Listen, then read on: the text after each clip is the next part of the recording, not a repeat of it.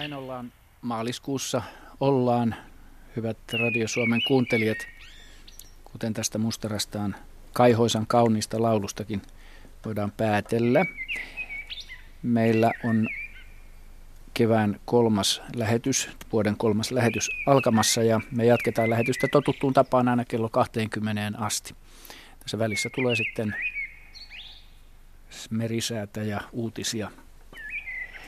Ja numero, johon voitte soittaa ja kysyä mieltäne askarruttavia kysymyksiä ja kertoa havaintoja Suomen luonnonvaraisesta luonnosta, on nolla kaksi nolla kolme yksi seitsemän kuusi nolla nolla. Vanha tuttu nolla kaksi nolla kolme yksi seitsemän kuusi nolla nolla, jonka varmaan moni vakiokuuntelija jo muistaakin. Sähköpostia olette jo lähettäneetkin jonkun verran, ja sitä voi ohjelman aikanakin lähettää osoitteeseen luonto piste iltaat yle piste fi.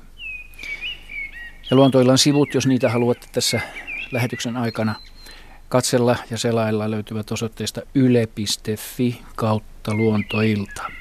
Ja sitten meillä on näitä kuvallisia kysymyksiä, käsitellään tämän lähetyksen aikana, ja nehän löytyvät sitten tuolta Radio Suomen etusivujen kautta. No niin, studiossa istuu koko meidän vakituinen asiantuntija porukkamme. Tervetuloa vaan Heidi Kinnunen, nisäkkäät, Jaakko Kullberg hyönteiset, Juha Laaksonen linnut, Ari Saura kalat ja matelijat ja Henry Väre kasvit. Ja mitäs tässä, jos ensimmäinen soittaja on siellä linjoilla, niin tervetuloa mukaan lähetykseen Juha Joopi. No, hyvää iltaa. Iltaa. Niin, ole hyvä ja kerro, kerro Joo. kysymys. Elikkä mulla on tämmönen kysymys tai havainto itse asiassa, että tuo eilen pojat tulivat tuossa koulusta kotiin ja tuolla metsäpolulla hangen päällä lyllersi vastaan sisilisko. Mm-hmm. Et, että siitä, että kuinka yleistä tämmönen matelian tuossa hangella kulkeminen mahtaa olla.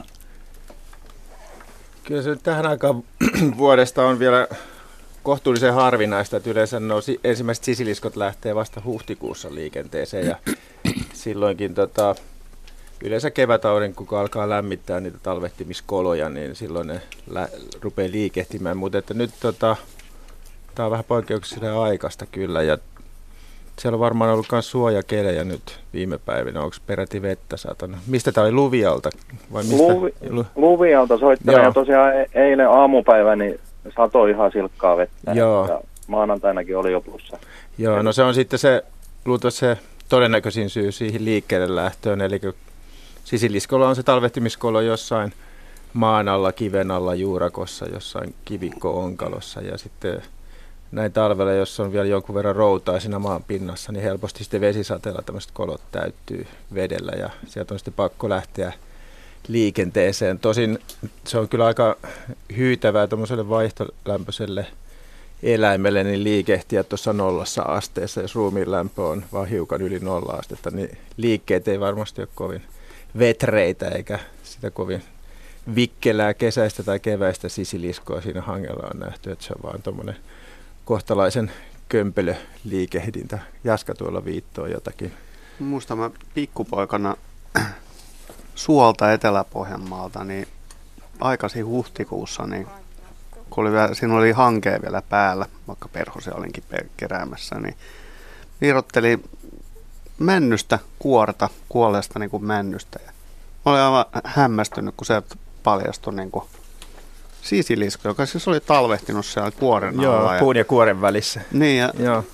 mä olin kyllä oikeasti ihmeessä, että miten se on niinku pärjännyt. Se oli vähän kohtuullisen korkealla. Että Joo, se on, se on aika erikoinen paikka. Sisilisko kyllä kestää periaatteessa niinku semmoista kymmenenkin asteen pakkasta muutamia päiviä yhtäjaksoisesti.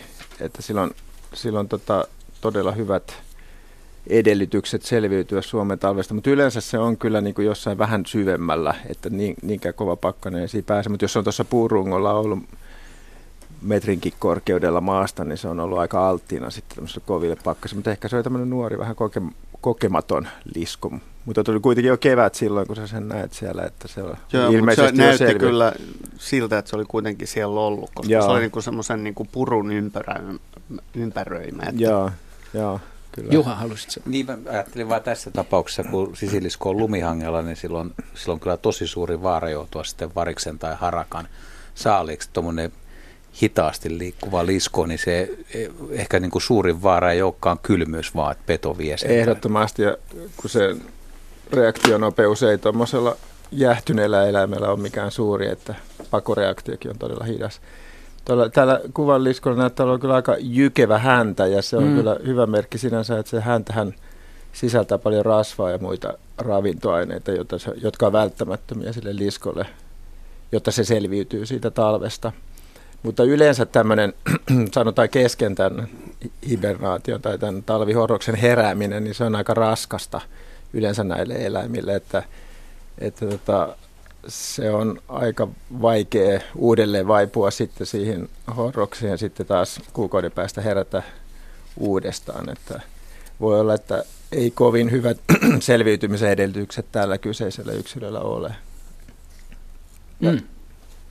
Se itse asiassa tällä hetkellä on, on hiukan semmoisessa lämpimämmässä paikassa tuolla. Ahaa, te olette pel- pelastanut sen johonkin. Pojat, pojat tai sen ei lähtenyt lujaa karkuun kyllä. Joo. Tai sen siitä hangat helposti otettu, otettu tuohon. Et, et joskushan niitä talvella ilmestyy johonkin tämmöisiin tota, ra- rakennuksiin, eläinsuojiin, navettoihin ja tämän tyyppisiin paikkoihin, missä niillä on sitten ravintoakin kyllä kärpäsiä ja muuta saatavilla. Että silloin se saattaa jäädä aika lyhyeksikin se varsinainen talvehtimiskausi niillä. Joo, mutta no, että noin luonnossa yleensä, niin tota, toi on hyvin epätavallista, että se saade varmasti on se syy siinä ollut ja se talvehtimiskolon koostuminen tai kastuminen, että se on liikkeelle lähtenyt. Joo, se on teillä siis pelastettu terraarioon, no, minä luen tätä viestiä no myöskin, ei, mikä olette laittanut, mutta mites näin, tässähän ei ole kauhean pitkästä ajasta kuitenkaan kysymys, kun se voi vapauttaa luontoa, mutta... No kyllä huhtiku- mi- huhtikuussa sitä, sen... Mitäs voi... jos on lämpimässä terraariossa, millä niin. sitä ruokkii ja miten se pärjää? Se on, on se on vähän, siis ensinnäkään tämmöisiä luonnonvaraisia eläimiä ei saisi kyllä vangita, että se on niin kuin luonnonsuojelulaissakin sanottu, mutta että tässä on ehkä jonkinnäköistä hätätapauksesta kysymys, että tota, en nyt ehkä lähtisi ihan suoralta kädeltä tuomitsemakaan tätä mm. liikettä, mutta että, että jos se, ehkä se olisi parempi pitää kuitenkin jossain kuivassa ja viileässä paikassa, jolloin se ravinnon tarve on hyvin pieni ja se ehkä pärjäisi muutaman viikon tässä vielä ennen, tota, ennen kuin tulee sitten näitä huhtikuisia auringonpaisteita. No se, se voisi vapauttaa luontoa. Plus kahdessa asteessa. Joo, joo mä, ihan, ihan joo.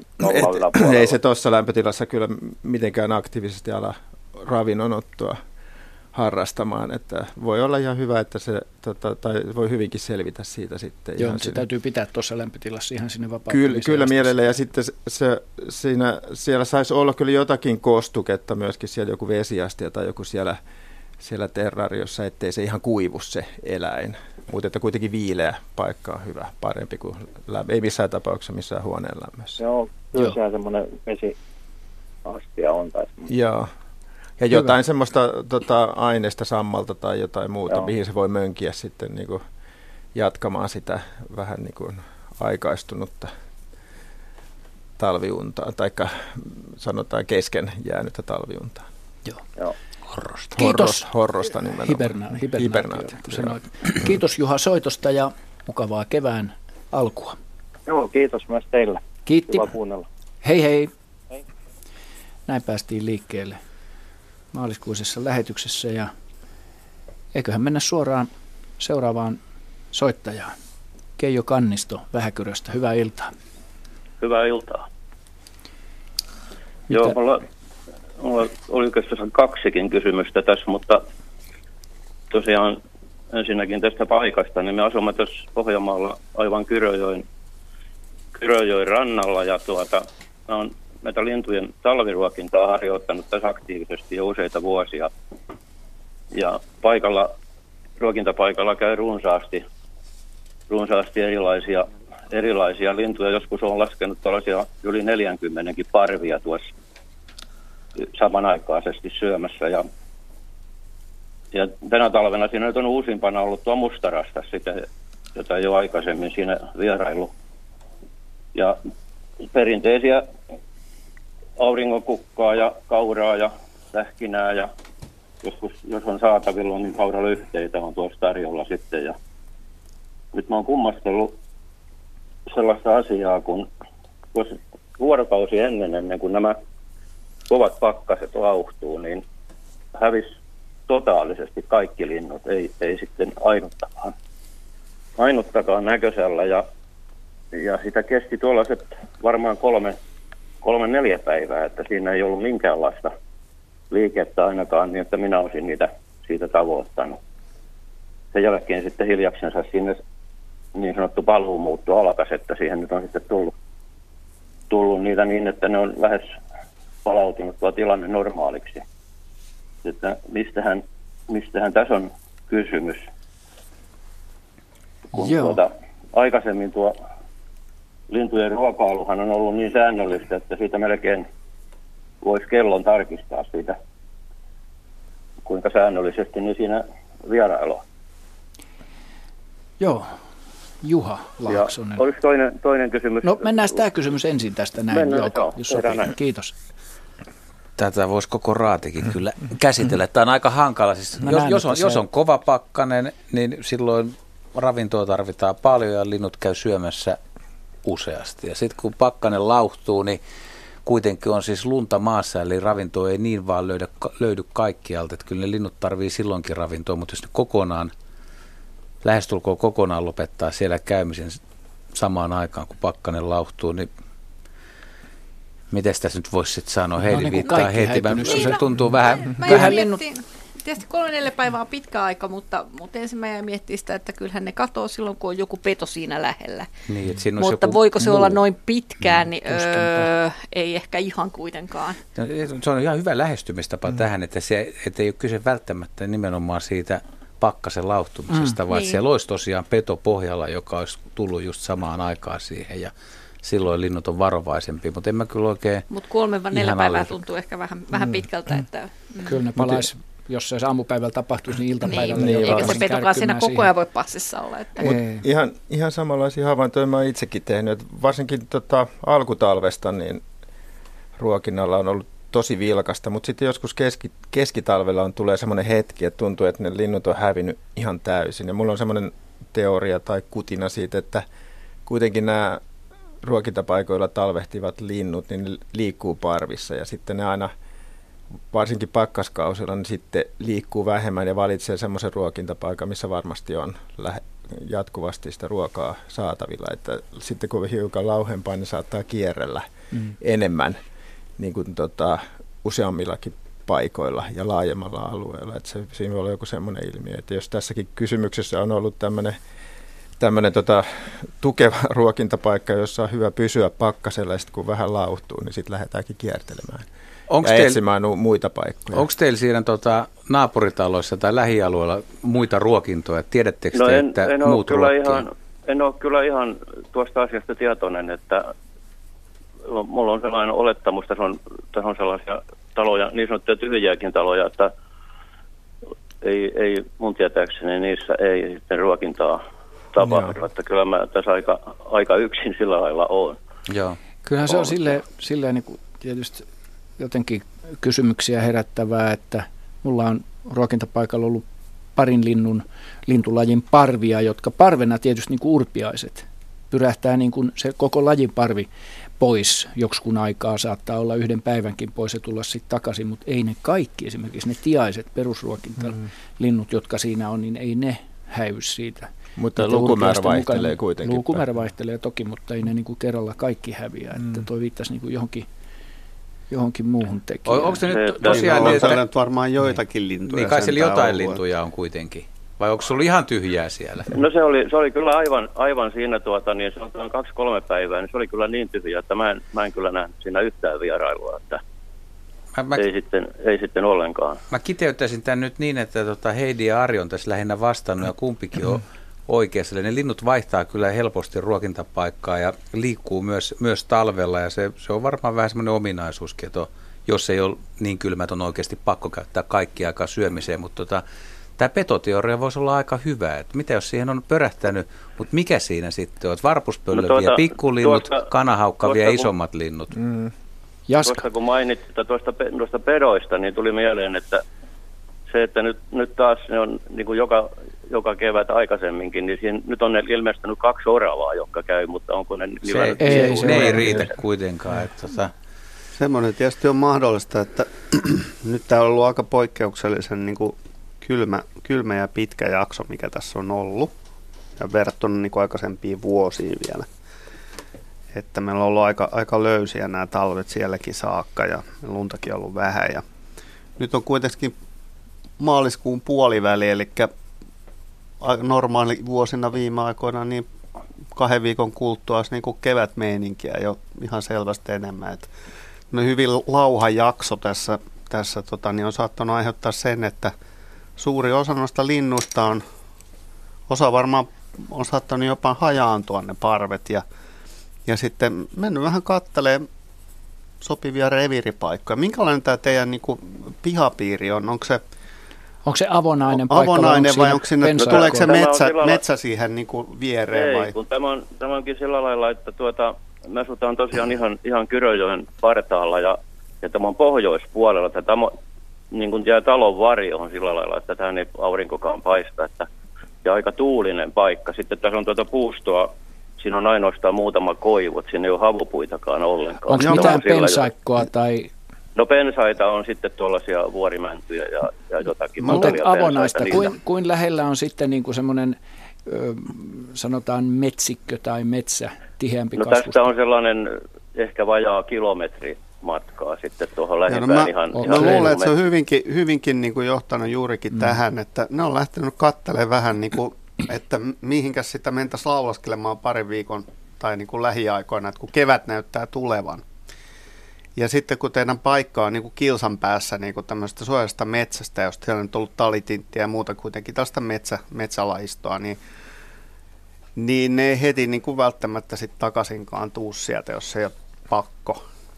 Että niin varmaan nyt kun on luvattu taas vähän arktisempaa meininkiä, niin sinne saattaa tulla paluumuutto iloisesti paikalle. Ja no niitä on kyllä hilja, mm. hiljakseen siihen palautunut, että se alkaa olla lähes normaali tilanne. Nyt tehdään tähän palapeliin, palapeliin tulee lisää elementtejä, niin kuin tämä avoin paikka on mun mielestä suhteellisen oleellinen, niin kuin siinä mielessä, että tässä voisi olla useampikin tekijä mahdollinen yhtä aikaa, että jos siihen pölähtäisi joku varpushaukka tai joku sellainen, jota ne kaikki lähtee karkuun, niin siinä tapauksessa ne ei välttämättä sillä tavalla, jos siinä olisi suojametsikköä, johon ne menee, niin palaakaan nopeasti takaisin, vaan kun siellä ollaan vähän kauempana, niin siellä ollaan vähän sitten pidempään myöskin. Et voi olla tämmöinen mahdollisuus kanssa. Mm. Joo. Hyvä. On, sulla oli toinen kysymys. No joo, on, on noista, noista, joo, noista fasaanista on, että tuota, joskus kesäaamuissa niin saattaa tässä, kun heräillään kylähän, niin tuota, saattaa tuossa terassin, talon terassin kaiteella istua neljäkin fasaania samanaikaisesti tässä keittiön ikkunan alla. Ja nyt sitten talven, talven tultua, niin ne katoaa ne fasaanit. Niitä käy pitkin kesää tuossa, ihan niitä saattaa olla kymmenenkin yhtä aikaa, mutta nyt talven tultua, niin niitä ei löydy tai ei näy yhtään missään. Häipyykö ne tuohon lähimetsikköön vai mitkä ne, mitkä ne katoaa, kun niitä ei ole niin kuin... Niitä on yleensä tässä lähiympäristössäkin tosi paljon, mutta sitten nyt ne on kadonnut, että niitä ei ole kyllä. Kuuntelijoille kerrottakoon, että ei tarvitse ihmetellä tätä häiriösoundia. Se on fasaanin laulua taustalla, mikä kuuluu siellä. Juha, ole hyvä. Joo, siinä voi kesällä tai loppukesällä olla fasaaneet ja sitten voi olla, että syksyn mittaan niin kanahaukka tai joku vienee. Eli yksinkertaisesti niitä ei enää, enää ole siinä ja tuollakin alueella varmaan tarhataan fasaaneita, joka vuosi päästetään lisää, lisää uusia ja kyllä, kyllä tietysti pesii myös siellä, mutta tota, teillä koskaan talvella on niin kuin ruokintapaikalla niitä vai? No ei, niitä ei ole kyllä näkynyt. Se on no. tuolla myöhään syksyllä saattaa olla sitten hyvin, hyvin aikaisin tässä keväällä, ne niin kuin tavallaan palaa tuohon. Ne, ne ei meinaa selviä ilman ihmisen ruokintaa, että tota, fasaani on, on semmoinen laji, joka, joka tosiaan vaatii, niin kuin y- no ei kesällä, mutta siis...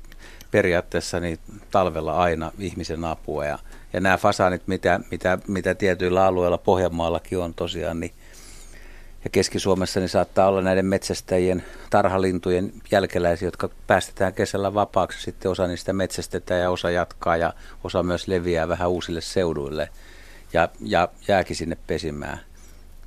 Etelä, etelärannikolla on, on tietysti tota, vakaammat paikat. Ja, aika hauska, kun just, just ennen lähetystä Petelyksen kanssa juteltiin tästä fasaanista ihan sattumalta, että mä oon päässyt muutamana aamuna tai iltana nyt seuraamaan ihan lähi, lähi, lähi-iltoina. Niin, siis meidän kerrostalon lähimmässä puussa yöpyy, yöpyy Lauttasaaren lähes ainoat fasaanit ja ne tulee noin kymmenen vaille kuusi illalla siihen. Ne naarat räpsähtää kuuseen. ylös Usein, kuuseen ok, oksille ja menee siitä suht, suht hyvin sinne rungon suojaan, mutta pikkasen on hämmästellyt sitä, että mä oon aikaisemminkin kyllä nähnyt, kun fasaani menee yöpymään oksalleen ja on ajatellut, että se menisi, että se hetki, kun se nousee iltahämärässä sinne oksalle, niin se täytyy olla niin kuin nopea, koska on kanahaukkoja paljon kaupungissa, mutta on se vähän amatöörimäistä jotenkin, että kauhean räpinä sitten vähän jup, jupistaa ja välillä ne jää niin kuin lehtipuuhun pihlajaankin ja siirtyy siitä ja saattaa sitä pitkää kuusenoksaa pitkin kävellä sinne. Mulla on taas toisenlainen kokemus. Mulla on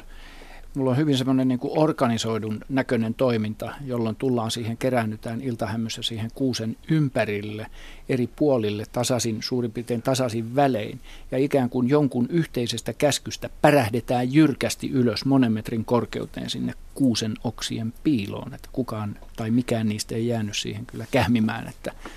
Ja se on, se on, se on hienon näköinen tapahtuma. Ja ne yrittää todennäköisesti mennä sinne myöskin silleen vaivihkaa just niin kuin, että...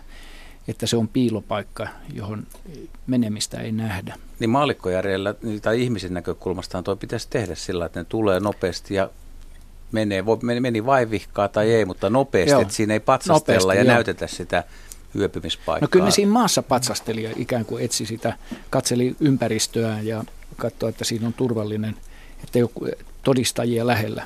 Muuta kuin minä. Vanhemmat fasaanit on ainakin sen verran fiksuja otuksia, että ne ei kyllä jää tuommoiselle paikalle talveksi vetelehtimään. Mm. Että ne menee sinne jonnekin metsän, mm. metsän reunaan, missä on mahdollista niin kuin, turvallisesti niin kuin, olla. Ja joo, mutta ne ei löydä vaan sieltä ravintoa. Ne ei pysty, siis fasaan ei varmasti talvehdi metsissä, vaikka se yöpyy ei, siellä. Ei, kun mä meinaan, mutta niin kuin lähemmäksi niin kuin metsän niin kuin sellaisia paikkoja, missä on mahdollisuutta... Niin kuin, olla kuitenkin jossain puuryhmässä tai tämmöisessä. Niin kuin. Mä, mä vaan niin kuin, muistan, kun aikanaan sekä Russaröön linnakkeella että Öörössä, niin puolustusvoimien henkilökunta hyvää hyvyyttä ja istutteli sinne fasaaneja, niin, jotka sitten niin kuin, kävi, kävi tietysti melkoisen kuolinkamppailun aina syksyllä, kun koko Suomen kanahaukkamuutto meni siitä ylitten. Niin, niin siellä oli sitten pari kolme kukkoa, jotka kuitenkin niin kuin vuosikausia viimeisten istutusten jälkeen, niin kuin varmaan lähemmäs kymmenen vuotta niiden jälkeen, niin vielä kähmi siellä niin kuin saaressa. Ne oli absoluuttisen mahdottomia nähdä. Mutta aina välillä kuului toi äsken kuultu ääni niin kuin sitten jostakin hevonkuusesta sieltä. Ja, että joo, että vanha herra on vielä voimissaan niin kuin kymmenen kanahaukkojen ohilennon jälkeen. Että, mm. että kyllä se oli koulut, koulutettua porukkaa. Kokemus opettaa varovaiseksi. Kiitos Keijo soitosta ja hyvää kevättä. Otetaan ennen seuraavaa soittajaa tämmöinen kiva sähköpostiviesti, joka tänne on tullut. Sen on lähettänyt Noa kuusi V ja isä, joka todennäköisesti sitten tämän Noan kysymyksen kirjoittanut tänne. Kysymys kuuluu, samanlajiset eläimet osaavat tietääksemme jutella keskenään äänillä ja muillakin tavoilla. Onko Suomessa eläinlajeja, jotka osaisivat kommunikoida yhdenlajisen yhdenlajinen eläin toisenlajisen kanssa? Ymmärtävätkö siis esimerkiksi lokit varisten huutoa tai hirvet peuroja? Oikein hyvä kysymys. Kiitos Noa tästä.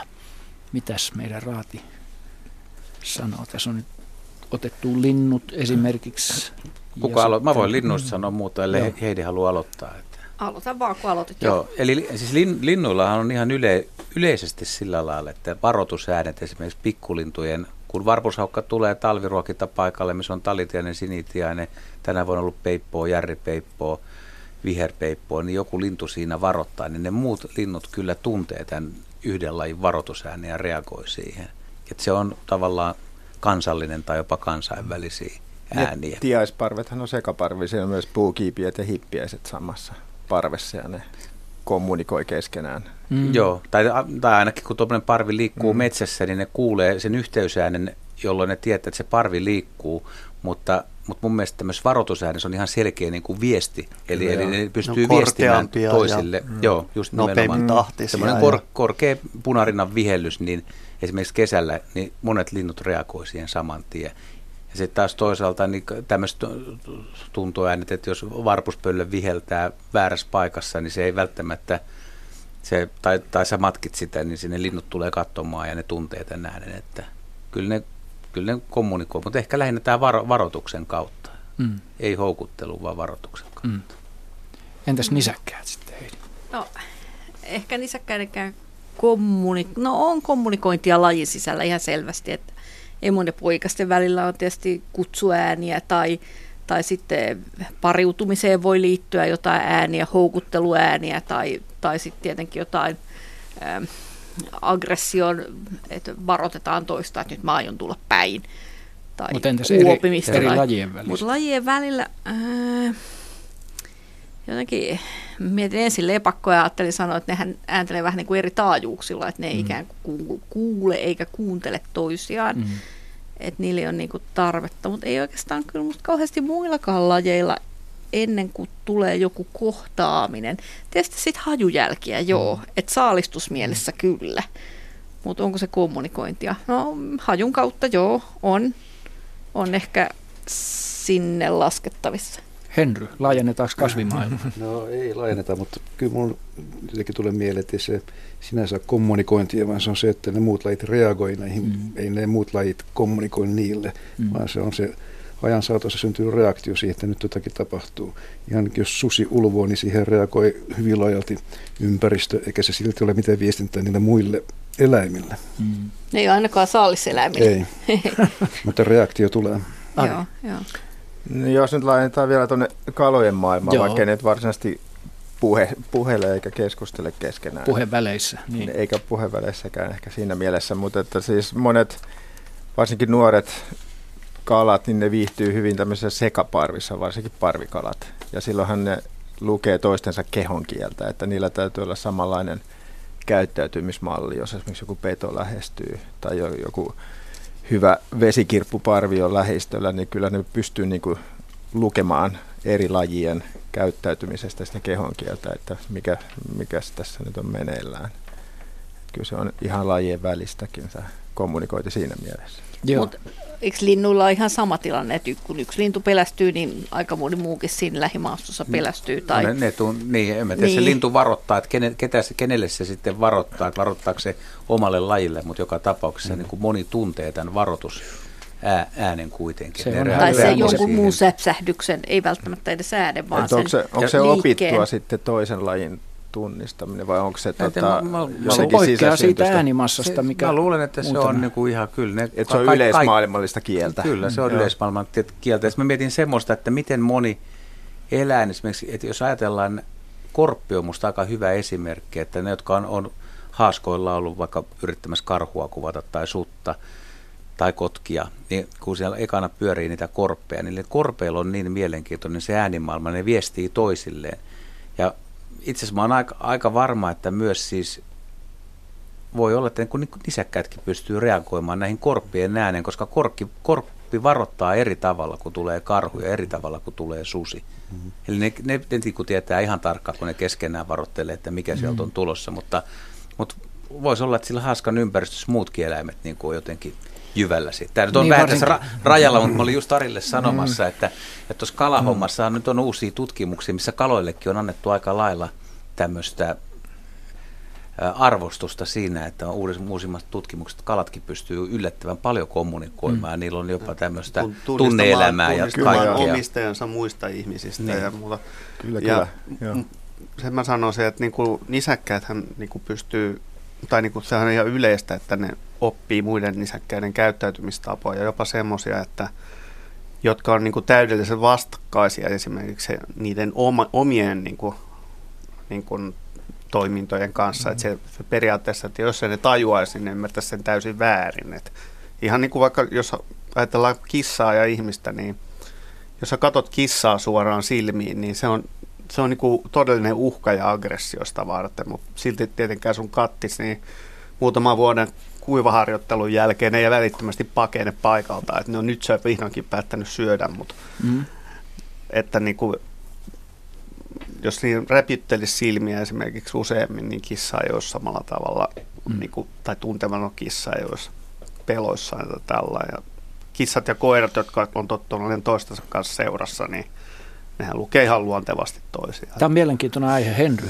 Niin, mä vielä mietin sitä kommunikointia, niin mä olen melko varma, että vaikka lintu olisi yksin, niin se varottaa.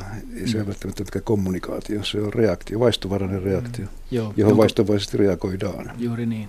Heidi. Mutta sitten jotenkin mä ehkä hiukan menisin vielä tähän älykkyyteen, kun Juha sanoit, että kalo, kalo, kaloissakin on havaittu tällaista, että ne on aika... Skarppeja. Viittasit jotenkin, että ne on fiksuja. Joo, fiksumpia kuin me luullaan. Pikkasen, öö, ehkä tästä haluaisin peruuttaa, että ei niin hirveä fiksuja kuitenkaan, vaan niin kuin pohtisin enemmän sitä, että kullakin eläimellä on ehkä kuitenkin yksilöillä jonkin sortin persoonallisuus ja temperamentti. Ja, ja ne on musta ihan uusia tutkimustuloksia, joita aika monista lajeista on nyt tullut. Ja ihmisetkin on tunnistaneet ja tunnustaneet, että villieläimillä on ihan samalla tavalla, kun me tiedetään, että sillä kotieläimellä on persoonallisuus, niin mm. sillä villieläimelläkin on se. Mutta sitä ei pidä sekoittaa älykkyyteen suoraan. Niin, miksei olisi? Miksei olisi? Juha, no, no, mä vielä sanoa, ja, että jatkasin tätä, aihe, koska, kohta tämän, koska tietää, että Henry ei varmaan ole samaa mieltä, mutta, mutta jos niin kaloilla annetaan tunnustusta, niin onhan viime vuosina annettu myös kasveille, kasvien jopa tunne-elämälle, mutta sä Sä saatat olla sitä vanhan liiton mieskatrasta, joka ei, joka nyt, joka ei kasveille lepertele. Ei lepertele pahemmin, mutta... Ja ei halaile. Henry ei lepertele kellekään, niin. Mutta et, tota, onhan se, kyllähän kasvit kommunikoihan se, niin kuin akasia esimerkiksi joo, on tunnettu siitä. Että mä se, en kutsu sitä mutta, tietoiseksi toiminnaksi kuitenkaan. Ei, eikä. Enkä älykkyydeksi. Kutsutko mm. kommunikaatioksi kuitenkin? Viestinnäksi, joka on kemikaalista viestintää, johon reagoidaan riippumatta nyt siitä, että... Että halutaanko tähän sotkea empatiaa, tunteet, älykkyyttä tai muuta sellaista. Voiko ei, olla persoonallisuus? Ei, ei ole persoonallisuutta eikä ole tunteita, vaan se on pitkän evoluution tulos, johon on järkevää reagoida tietyllä lailla tiettyihin asioihin. Tähän erittäin raakaan raporttiin lopetamme tämän aiheen ja kiitämme Noaa ja kuusi V ja hänen isänsä tästä erittäin mielenkiintoista keskustelua herättäneestä aiheesta. Ja t- tätä varmaan tullaan... jatkamaan. Niin, ei tätä keskustelua, mutta, mutta tutkimusaiheena tähän on loputtoman mielenkiintoinen. No niin, kaikesta tästä höpöttelystä huolimatta, niin hyvät Radio Suomen kuuntelijat, kuuntelette Luontoilta lähetystä maaliskuusta sellaista, ja tänne saa kyllä myöskin soittaa, mikäli olette vielä halukkaita soittamaan tämän tyhjentävän keskustelun jälkeen. Numero on nolla kaksi nolla kolme yksi seitsemän kuusi nolla nolla. Ja mikäli olen käsittänyt oikein, kello on siis meillä on seuraava soittaja siitä huolimatta. Kello lähestyy, lähestyy pikkuhiljaa kaksikymmentäneljä vaille seitsemän. Minna Järvinen on seuraava soittaja. Oletko vielä siellä paikalla ja hengissä? Juu, olen. Kiva juttu. Hei. Hei. Hei. Niin. Puukiipiöistä. Kiva. Pienistä ystävistä. Nimenomaan, juuri näin. Eli tota niin, näistä kannoista ja sitten, että onko kukaan huomannut, että nämä oppii käymään lintulaudalla mm-hmm. ja ovat kovin kesyntyviä. Niin, kyllä ne lintulaudalla käy, mutta miten se on Juha tuon kesyyntymisen kanssa? Ovatko se... ne kovia kesyyntymään? No osa on aika pelottomia, voisi sanoa. Mm-hmm. Että ne on, ja nyt on ollut hyvä, siis viime vuosi oli puukiipiöille tosi hyvä, paljon jäi talvehtimaan ja yllättävän paljon on hengissä. Vielä tässä vaiheessa, että jos on tosi rankka talvi, niin se on aina puukiipiölle kova, mutta siis osa kannasta muuttaa, osa jää talvehtimaan ja jos talvikanta menehtyy kovista pakkasista johtuen, niin sitten muuttovirta tuo keväällä uusia. Ja nyt pientä helpotusta puukiipien elämään on tosiaan se, että ne on, ne on pari, kymmenen, pari kymmenen viimeisen vuoden aikana niin oppinut tulemaan talviruokintapaikoille, eli nokkii sieltä sitä talimurskaa maasta, usein lumelta, mutta saattaa tulla talipallollekin ja, ja varmasti niin kuin helpottaa sitä talviravinnon löytymistä, koska luontainen ravinto on hämähäkkejä ja selkärangattomia noiden puiden, puiden rakosista karnan koloista, ja jos on, jos on semmoinen talvi, että puunrungot jäätyy, oksat jäätyy, niin silloin ne ei pääse etsimään ravintoa, ja se on, huo, se on huono puoli, mutta tässä on yksi esimerkki siitä, että linnut ja lin, tai lintujen käyttäytyminen muuttuu. Ne tulee talviruokintapaikoille, ne myös käyttäytyy pelottomasti. Tuo on vähän rajalla toi, että kesyyntyykö tai silleen, että oppiiko niin. ne oikeasti kesyyntymään vai välittääkö ne ihmistä. Mun mielestä on ollut kyllä aina semmoinen niin kuin suht peloton lintu, että Joo. että sitä on päässyt puolivahingossaan kovin. Että se lähinnä menee se... rungon toiselle puolelle, niin. jos sitä rupeaa ujostuttaa. Että... Käykö Juha sun ruokintapaikalla? Niin, siis on puoli metriä. Kyllä, niin, joo, niin, niin, tota, se hiippaa vaan niin kuin sille, että jaha, ja vaihdetaan vähän asemointia tai voi hi- liihotella, niin kuin, liihotella seuraavaan pisteeseen. Että, ö, on kyllä mun mielestä kesyntynyt aika paljon. Mitäs Juha sun mielestä paljon, puukiipiöiden niin kannat, niin onko Joo. se pysynyt entisellään vai onko se, onko se runsastunut? Musta, se on, musta niillä menee ihan, ihan hyvin, siis kantaa vähintään vakaa, ellei, ellei runsastunut. Ja nimenomaan esimerkiksi viime, tämä on vissiin käsitelty kyllä täällä, mutta siis viime kevät mikä, tai alkukesä, mikä oli huono lähestulkoon kaikille lajeille, niin puukiipiä tehti pesiä just ennen kuin se kylmä toukokuu tuli. Eli nyt lähti poikaset aika aikaisin pesestä ja ilmeisesti onnistui, koska niitä oli kesällä ennätysmäärä ja syksyllä. Ja puukiipiä on myös aika nopea sitten, että kun tulee pari-kolme hyvää vuotta, niin kanta runsastuu. Ja... Niin mä voin kuvitella, että puukiipiä se, miten sen etsii syötävää, niin se on aika säästä riippumaton tapa, että se ei tarvitse sellaista aktiivista liikettä, että se löytäisi eläimiä, vaan se hakee ne, että oli ne sitten liikenteessä tai ei.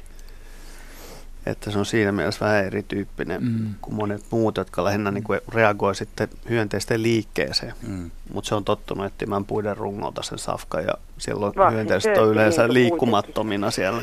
Mutta nyt esimerkiksi on tulossa... En, en tiedä mikä on pakkastilanne jo tällä hetkellä, mutta eilen satoi vettä, puurungot on nyt märät ja nyt kun iskee kova, kova tota pakkanen ja jäätyy, niin puurungot Jää, ja kaarna jäätyy, niin se on kyllä, se on varmasti puukiipiölle niin kuin kaikkein pahin, että semmoinen kymmenen asteen tasainen pakkanen ei vielä, vielä tapa, mutta runko. Se miksi mä esitin oikeasti tuon kysymyksen oli se, että niin kuin siihen maailman aikaan kun rikkihappo oli ihan okei levitellä ilmaan niin, ja jäkälät, jäkälät katoalueet oli isompia esimerkiksi kaupunkien ympärillä, niin voisin kuvitella, että, että puukiipien niin kuin saaliseläimillä olisi ollut vaikeampaa talvisin pysyä piilossa ja ylipäätänsä suojassa niin kuin, niin kuin vähäisempien jäkälämäärien kanssa. Ja nykyään tilanne on korjaantunut. Sä meinaat, että joo, että, että mutta niin kuin, että ei mitään selvää sen, niin, tai no. sen mun mielestä puukiipiöitä oli kyllä ihan kohtuullista silloin. Vanhoja melkein puita, niin, niin tuota, tuota, nehän on aivan jäässä nuo tuota, kuuset. Eli tuota, nehän ei saa mitään noista rungoista, että sehän on taivahan tosi. Ei ne sitä tosi. kuusta syökkään, eikä, eikä niitä puita. Ei kun naputtelee niin. No Jaska, niin Jaska no, selittää, mitä sieltä no, haetaan. Jos, jos tota, niin siellä on esimerkiksi paljon jäkälää, niin, niin se jäkälän... pinta-ala, mi- mihin voi piiloutua hyönteisiä ja niiden munia ja muuta, niin se on moninkertainen verrattuna siihen pelkän kaarnan pinta-alaan. Ja, ja esimerkiksi mä tiedän monista, tai muutamista perhoslajeista, että ne esiintyy tämmöisenä massiivisina määrinä vain semmoisilla alueilla, missä on todella suurta lehtipuustoa. Ja se johtuu ilmeisesti ihan siitä, että ne pystyy silloin munimaan näihin isoihin, syvä, ur, niin kuin paksukaarnaisiin ja, ja hyvin niin kuin, tota, niin kuin rosoisiin puun, vanhojen puiden niin kuoreen munansa. Ja nämä lent, nämä, monet näistä lajeista ne on loppukesän tai loppusyksyn syksyn, tota, niin, lajeja. Ja niillä on usein niin kuin naaraalla vielä hyvin pitkät munanasettimet. Ja, ja ne ei esimerkiksi suostu munimaan, jos laitat... laitat tota, niin, ne purkkiin, niin ne ei ollenkaan muni munia, vaikka ne haluaisi munia. Mutta sitten kun sä laitat sinne kaarnanpalan tai, tai vaikkapa äh, esimerkiksi äh, vessapaperia, ne naaraat työntää munan asettimiensa vessapaperikerrosten väliin ja tyytyväisesti laskee kaikki munansa yli sentin syvyyteen sinne vessapaperiväleihin. Ja, ja tämä niinku selittää sitä, että minkä takia niinku vaikka ne eläisi ihan tavallisilla puulajeilla, niin sitten kuitenkin semmoinen viisisataavuotias tammi, niin se, niin kuin se funktionaalinen pinta-ala, johon voi munia suojaisesti ja myös paitsi linnulta, niin myös pakkaselta suojaa, niin on mm. moninkertainen. Se selittää, että miksi tietyillä lajeilla on tämmöisten isojen tammien alueella niin kuin, niin jatkuva massaesiintymä. Mm. Kiitos Minna soitosta. Meidän riennetään ohjelmassa eteenpäin ja hyvää kevättä. Nautitaan puukiipistä, se on vekkuli ja persoonallinen lintu. Ja nyt tähän väliin otetaan kuvallinen kysymys, joka, hyvät kuuntelijat, löytyy sieltä Radio Suomen etusivujen kautta. Tämän kuvan on lähettänyt Aimo Kuivamäki Visuvedeltä. Ee, tässä kuvassa on hauki, hauen pää, ja tämä saateteksti kuuluu näin. Sain tänään, siis kahdeksas maaliskuuta, silloin kun tämä on saatu tämä kala, tänäänhän on neljästoista päivä, Ruoveden Visuvedellä, se on Tarjannevettä, verkoista oudon näköisen, ee, sitaateissa delfiinihauen. Onkohan kyseessä kehityshäiriö vai onko se loukkaantumisen vuoksi kasvanut erikoiseksi?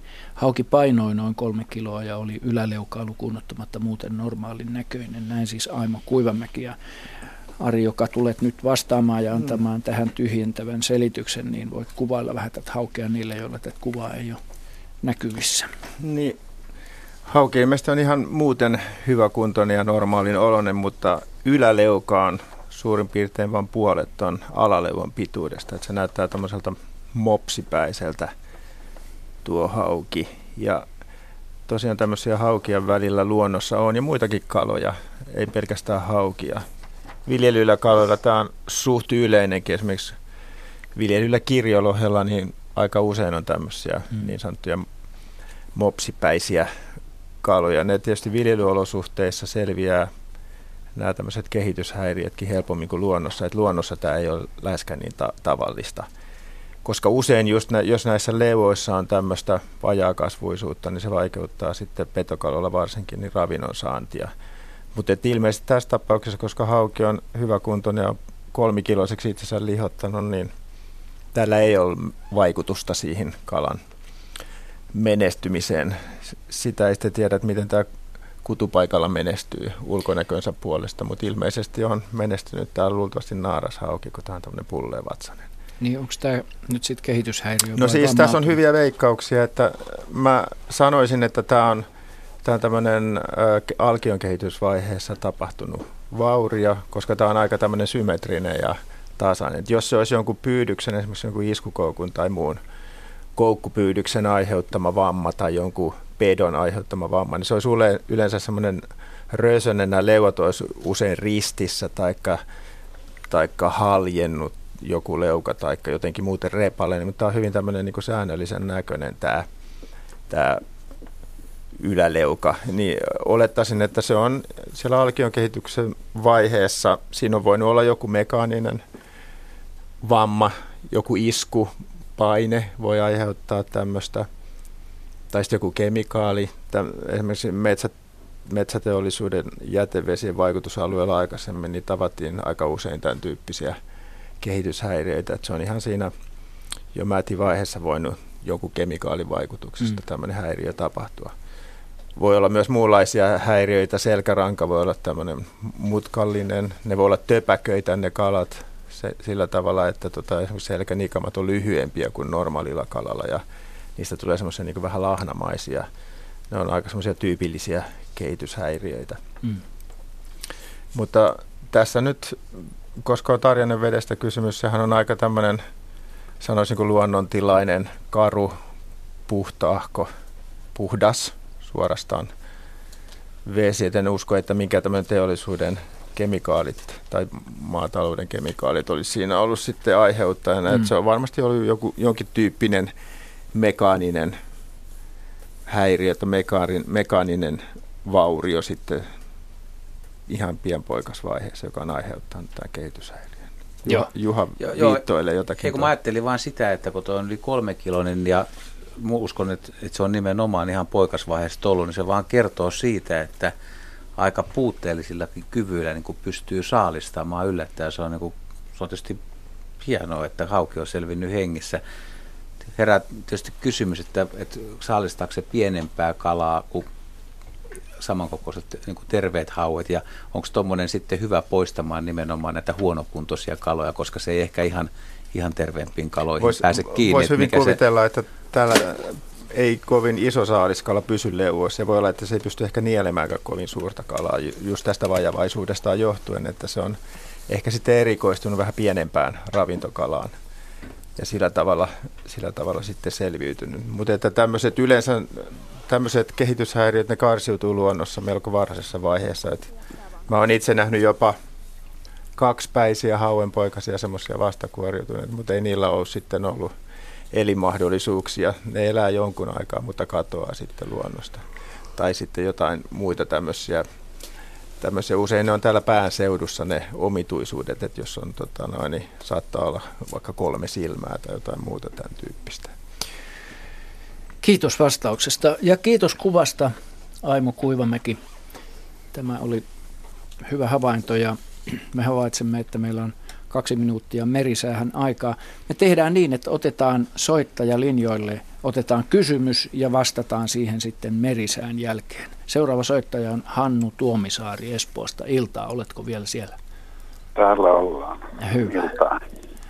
Niin, jos sulle sopii niin, että, että kysyt nyt kysymyksen tässä ja me vastaillaan sitten siihen paremman Sopia. ajan kanssa. Aloitetaan vastaus vaikka tässä nyt, mutta vastataan sitten tuossa merisää ja uutisten välissä. Se sopii oikein hyvin. Hyvä. Mä pelkään, että mä oon pilannut siilin talven. Ja sitten mä oon ruvennut pelkäämään, että mä mun hyvää tarkoittavilla toimillani on aiheuttanut vielä enemmän haittaa. Mä voisin vapautuksen synneistä. Mä siirtelin tavaroita semmoisessa talvisuojassa, joka on täysin pakkaselle altis. Ja vasta kun mä olin siirtänyt yhtä tavaraa siihen siilin lehti- ja risukeon kylkeen, niin mä huomasin, että se on siinä se siilin keko. Ja ensimmäinen kysymys on, että heräsköhän se siihen. Sitten toinen kysymys on, kun siihen ei päässyt satamaan lunta päälle, niin sinne ei ole, sillä ei ollut lumen tarjoamaa lämpöeristystä siitä, että onkohan se sinne jäätynyt. Ja sitten kolmas jatkokysymys on se, ja että kun sitä hyvää tarkoittain laitoin siihen lunta päälle, niin olikohan se viimeinen tikki sitten sen siilin talviunille. Kiitos Hannu kysymyksestä ja niin kuin sanoin, niin me pidetään tässä nyt lähetyksessä tässä vaiheessa merisään mentävä aukko. Ja palaamme sitten merisään jälkeen ennen kello yhdeksäntoista uutisia vastaamaan tähän kysymykseen. Nyt siis merisää. Ja me jatkamme luontoiltalähetystä kello yhdeksäntoista asti. Meillä on neljä minuuttia tässä aikaa ja päätimme omistaa sen Hannu Tuomisaaren äskeiselle kysymykselle tästä siilistä ja sen pärjäämisestä. Miten se Heidi nyt sitten on? No. Annetaanko me synninpäästö Hannulle? No annetaan synninpäästö, koska mun mielestä siilin selviytyminen ei ole niinkään kiinni siitä, että onko sen päällä lunta. Mm. Hannulla oli siis käynyt niin, että siinä ulkovälinesuojassa hän oli huomaamattaan tuupannut sitä siilin pesää. Ja tota, voi olla, että siili on sen tuuppaamisen seurauksena kyllä joutunut niinku herättelemään itseään horroksesta, mm. jolloin sillä palaa rasvaa tähän. Se on ihan totta. Mutta siili ehkä kerran viikossa joka tapauksessa herättelee itseään horroksesta ja tsekkaa säätä ja lämpötilaa. Joten niin kuin se yksi ylimääräinen tuuppaus ei noin talven mittaan tunnu kohtuuttomalta. Mm. Se, että tota, jos se oli sellaisessa hyvässä kasvillisuuden suojassa, heinää tai jotain muuta sinne saanut tuupittua itselleen, niin saattoi olla aika viisaskin ratkaisu laittaa siihen kuitenkin sitä lunta sen suojaksi. Mm. Siili ei varmaan niin kuin ymmärtänyt olevansa ulkovälinen varastossa. Sillehän olisi satanut lunta ehdottomasti siellä ulkona. Ja sikäli se lumi varmasti suojaa sitä säältä. Kyllä se ulkovälinen varastokin suojaa sitä pahimmalta tuulelta ja tuiskulta. Mutta tota, mä sanoisin, että sen siilin selviytymisessä se, sillä tuuppaamisella ja sillä lumella on loppujen lopuksi vähemmän merkitystä kuin sillä, että miten pulleassa kunnossa se syksyllä oli, kun se sinne meni horrostamaan. Hmm. Ja vastaisinkin niin, että ää, jos siili painoi yli kahdeksansataa grammaa mennessään horrostamaan, niin siilillä on hyvät mahkut selvitä. Ja nyt sitten Hannu ei tietenkään voi tietää, mitä se syksyllä sattui painamaan. Hmm. Ja oikeastaan mä jäisin seuraamaan sitä kasaa. ja haluaisin keväällä varmistaa, että se pääsee myös ulos sieltä ulkovälinen varastosta, koska sitten kun se herää, niin täytyyhän sen saada ravintoa ja päästä liikkeelle. Mm. Ja mitä todennäköisemmin, kun se huhtikuulla siellä herää, niin silloin on kova kiire päästä lisääntymään. Etenkin jos se sattuu olemaan uros, ne herää vähän naaraita aikaisemmin. Sitten se lähtee kävelylle etsimään naarasta jostain, tuhisee mennessään, joten tota... jos se jumittuu sinne varastoon, niin sittenhän se on siellä ilman ruokaa mm. ja ehkä myös aika kuivassa paikassa, koska sinne ei ole sit luonnollisesti satanut lunta. Et sikäli niin kuin, mm, suuri riski on mun mielestä tässä nyt keväällä, se että se pääsee sieltä ulos aikanaan. Ja sitten siinä kohtaa tietenkin, kun Hannu tarkastelee sitä pesää huhtikuun aikaan, niin tota... selviää, jos on käynyt niin huonosti, että se siili on menettänyt henkensä talvella, niin, niin se on harmi, mutta jos tota, niin en usko, että se kuitenkaan, jos niin on käynyt, johtuu Hannun toiminnasta, vaan päinvastoin siitä, että se ei ole ollut tarpeeksi hyväkuntoinen selvitäkseen talvesta. Talvi on siilien ää, suurin kuolinsyy. Niin, että Hannu, nyt ei sitten muuta kuin, vaikka tässä nyt annettiin synninpäästä, niin kuin mun mielestä ei kannattaisi nyt valvoa sinne saakka huonoin omintunnoin, että milloin pääseekö siili jaloille ei keväällä. Ei, tämä oli sarkasmia. Huoli pois, kyllä se sieltä annetaan, sanotaan näin, että selviää. Joo, mutta kun mm. kevät koittaa, niin kannattaa vartioida sitä varastoa ja katsoa, että se pääsee sieltä sitten pois. Nimenomaan. Ajoissa. No niin, ja meillä tulee kello yhdeksäntoista uutiset, mutta haluan muistuttaa tässä, että voitte osallistua keskusteluun myöskin lähetyksen aikana kommentoimalla tai lähettämällä kuvia myös Yle Luonto Facebook-sivujen kautta. Eli palataan asiaan kello yhdeksäntoista uutisten jälkeen uusin aiheen. Luontoilta silloin jatkaa, mutta nyt kello yhdeksäntoista uutiset. Ja meillä jatkuu Luontoilta täällä aina kello kahteenkymmeneen asti. Ja kerron tähän alkuun tämän numeron, johon voitte soittaa. Se on tämä meidän vanha tuttu nolla kaksi nolla kolme yksi seitsemän kuusi nolla nolla. Ja sähköpostia voitte lähettää osoitteeseen luonto piste iltaat yle piste fi. Ja kuten tuossa jo ennen uutisia mainitsin, voitte myöskin tämän Facebook-sivujen kautta ottaa osaa tähän keskusteluun. Yle Luonto Facebook-sivut siis. Ja... mä kerron tässä nyt ensin, Asko Hautaaho tässä vieressäni viittilöi, että tänne on tullut hienoa Facebook-sivuille päivitystä, mutta, mutta kiitän myöskin tällaista iloista perinteistä postikortin lähettäjää, joka on lähettänyt meidät tämmöisen, missä lukeekin iloista pääsiäistä. Ja tässä on pupu ja kaksi tipua ja sitten tässä on tulppaaneita, nämä on siis tulppaaneja keltaisia ja sitten tässä on pajuun kissoja, perinteinen kuva ja tässä toivotetaan meille kaikille täällä hyvää kevättä ja niin myöskin me haluamme Raadin puolesta toivottaa teille kuuntelijoille. Tämä ei tarkoita sitä, että lähetys loppuu tähän, vaan tämän on siis lähettänyt nimikirjaimet E K. Kiitos E K. Merja Tar- Tahvanainen on lähettänyt meille täällä kolme metsäkaurista Pyhäselällä lumimyräkässä nyt tänään. Kellonaikahan tuossa näkyy...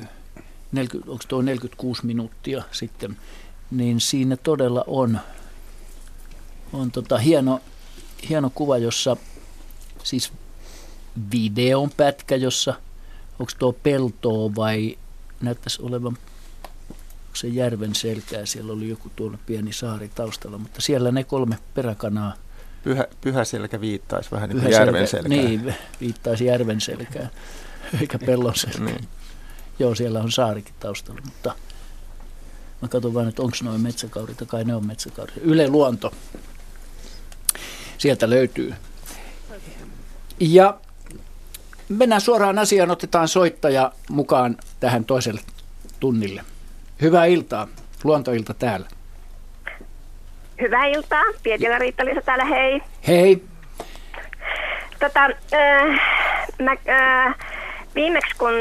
oli Luontoilta muistaakseni, siellä mainittiin, että kun on huono myyrä ja hiirivuosi, niin tota ei paljon pöllöjen ääniä kuulu. No joo, ei kuulu, mutta kun näkyy pitkin päivää. Siis pöllöjen ääniä. Pöllöjä. Pöllöjä, joo. joo. Elikkä tota, mä kerron ensin tästä lehtopöllöstä ja sit mä, sit mä tota noin, niin vielä kysyn lopuksi. Hyvä. Elikkä tota noin lehtäpöllö on viime keskiviikosta asti ollut tässä mun vapaa-ajan asunnon ympärillä, lähellä noita pikkulintujen ruokintapaikkaa, tietysti kun siinä varmaan on myyriä. Ja tuota, ei semmoista ole tapahtunut kolmeenkymmeneen vuoteen, kun mä oon tässä vapaa-ajan asunnolla ollut, että nyt on varmaan huono myörävuosi, mutta viisi kuusi vuotta sitten mulla lehtopöllö pesi ihan tässä pihassa melkein, jossa oli tuo telkän pönttö, niin silloin, mm-hmm. mutta ei ne silloinkaan päivällä ollut muuta kuin siinä vaiheessa, kun poikaset oli lentokyvyttömiä, tuossa liikkuivat pitkin, niin silloin niitä aikuisia näkyi. Ja tota, mä kertoisin viime perjantailta äh, semmoisen tapauksen, äh, kun tuota kahdeksan aikaan römäytin tuosta ton rullaverhon auki, niin pöllöhän siinä oli muutaman metrin päässä puusta tuossa ja katteli jo aamulla tuossa lintujen ruokintapaikalla. Ja tota, sitten suurimman osan päivästä se kuitenkin vietti tuossa kuistin ö, reunalla kaiteella. Eli se kuistin kaide on tuosta ikkunasta semmoinen reilu pari metriä. Ja välillä se kävi tuossa puussa ja välillä se kävi tuossa maassakin. Ja kovasti se yritti saalista katsoa, mutta ei, ei näkynyt eikä löytynyt. Ja sitten mä ajattelin, että mulla on pakasteessa tota lihankappaleita, että mäpäs lämmitän ja sulatan sieltä sen lihankappaleen ja silloin kun se on poistusta kaitiolta, niin mä vien tuohon kaiteelle, jos se nyt ymmärtäisi nälissänsä syödä, mutta ei se ymmärtänyt. Se vaan istui melkein päällä ja tota, se lihankappale oli siinä, että ei se saanut syötyä. Mutta sitten päivällä, kun se meni taas tuohon puuhun, missä se aamullakin oli, niin kuinka ollakaan siihen pölähti varpushaukka viereen. Mm. Mm. Eli muutama metri oli puitten väliä ja, ja, ja keskellä kirkasta päivää siinä oli lehtopöllö ja varpushaukka ja sain tietysti kauhean hienon ja erikoisen kuvan vielä kameraan siitä, kun molemmat oli siinä. Mahtavaa. Joo, ja tota, sitten välillä se, tota, kun se oli tuossa kaiteella, niin se äh, tota, lensi tuohon kuistin lattialla, mulla on se pöytä, niin ihan sen pöydän allekin. Mä en tiedä, olisiko siellä ollut hiiri tai myyrä liikkeellä tuossa niin kuin lattian päällä, tai sitten se kuuli vaan sieltä alta ääniä, koska mä oletan, että tuon kuistin lattian alla kulkee ne hiiret ja myyrät tuonne lintujen ruokintapaikalle. Että sen takia se siinä, siinä varmaan sitten oli. Mutta sitten tänään tuota, se pöllö tuli yhdeksän aikaan tuohon taas, ja tota, oli pitkin päivää, taas se kävi välillä tuossa kuistin kaiteellakin ja no sitten mä ajattelin, että tota, no ei se sanoi lihapalaa syödä ja kun mä kuuntelin teidän mainoksessa oli kuinka tää joku oli ruokkinut jauhelihallakin, mutta tosin se oli jo niin kuin kesypiinestä asti. Mutta lämmitin jauhelihaa ja tein siitä semmoisen pötkön ja sitten mä tota noin, mulla on semmoista lyhyttä harmaata koirankarvaa leikattu, leikattuna, jota mä sitten keväällä vien tuonne lintujen pesintää varten, niin mä pyörittelin sen jauhelihan siinä harmaassa koirankarvassa ja sitten mä vein sen tuonne kaiteelle ja mä ajattelin, että no jospa tää nyt sitten tästä osaisi ymmärtää, että kun se on karvojakin, että se voisi olla syötävämpää.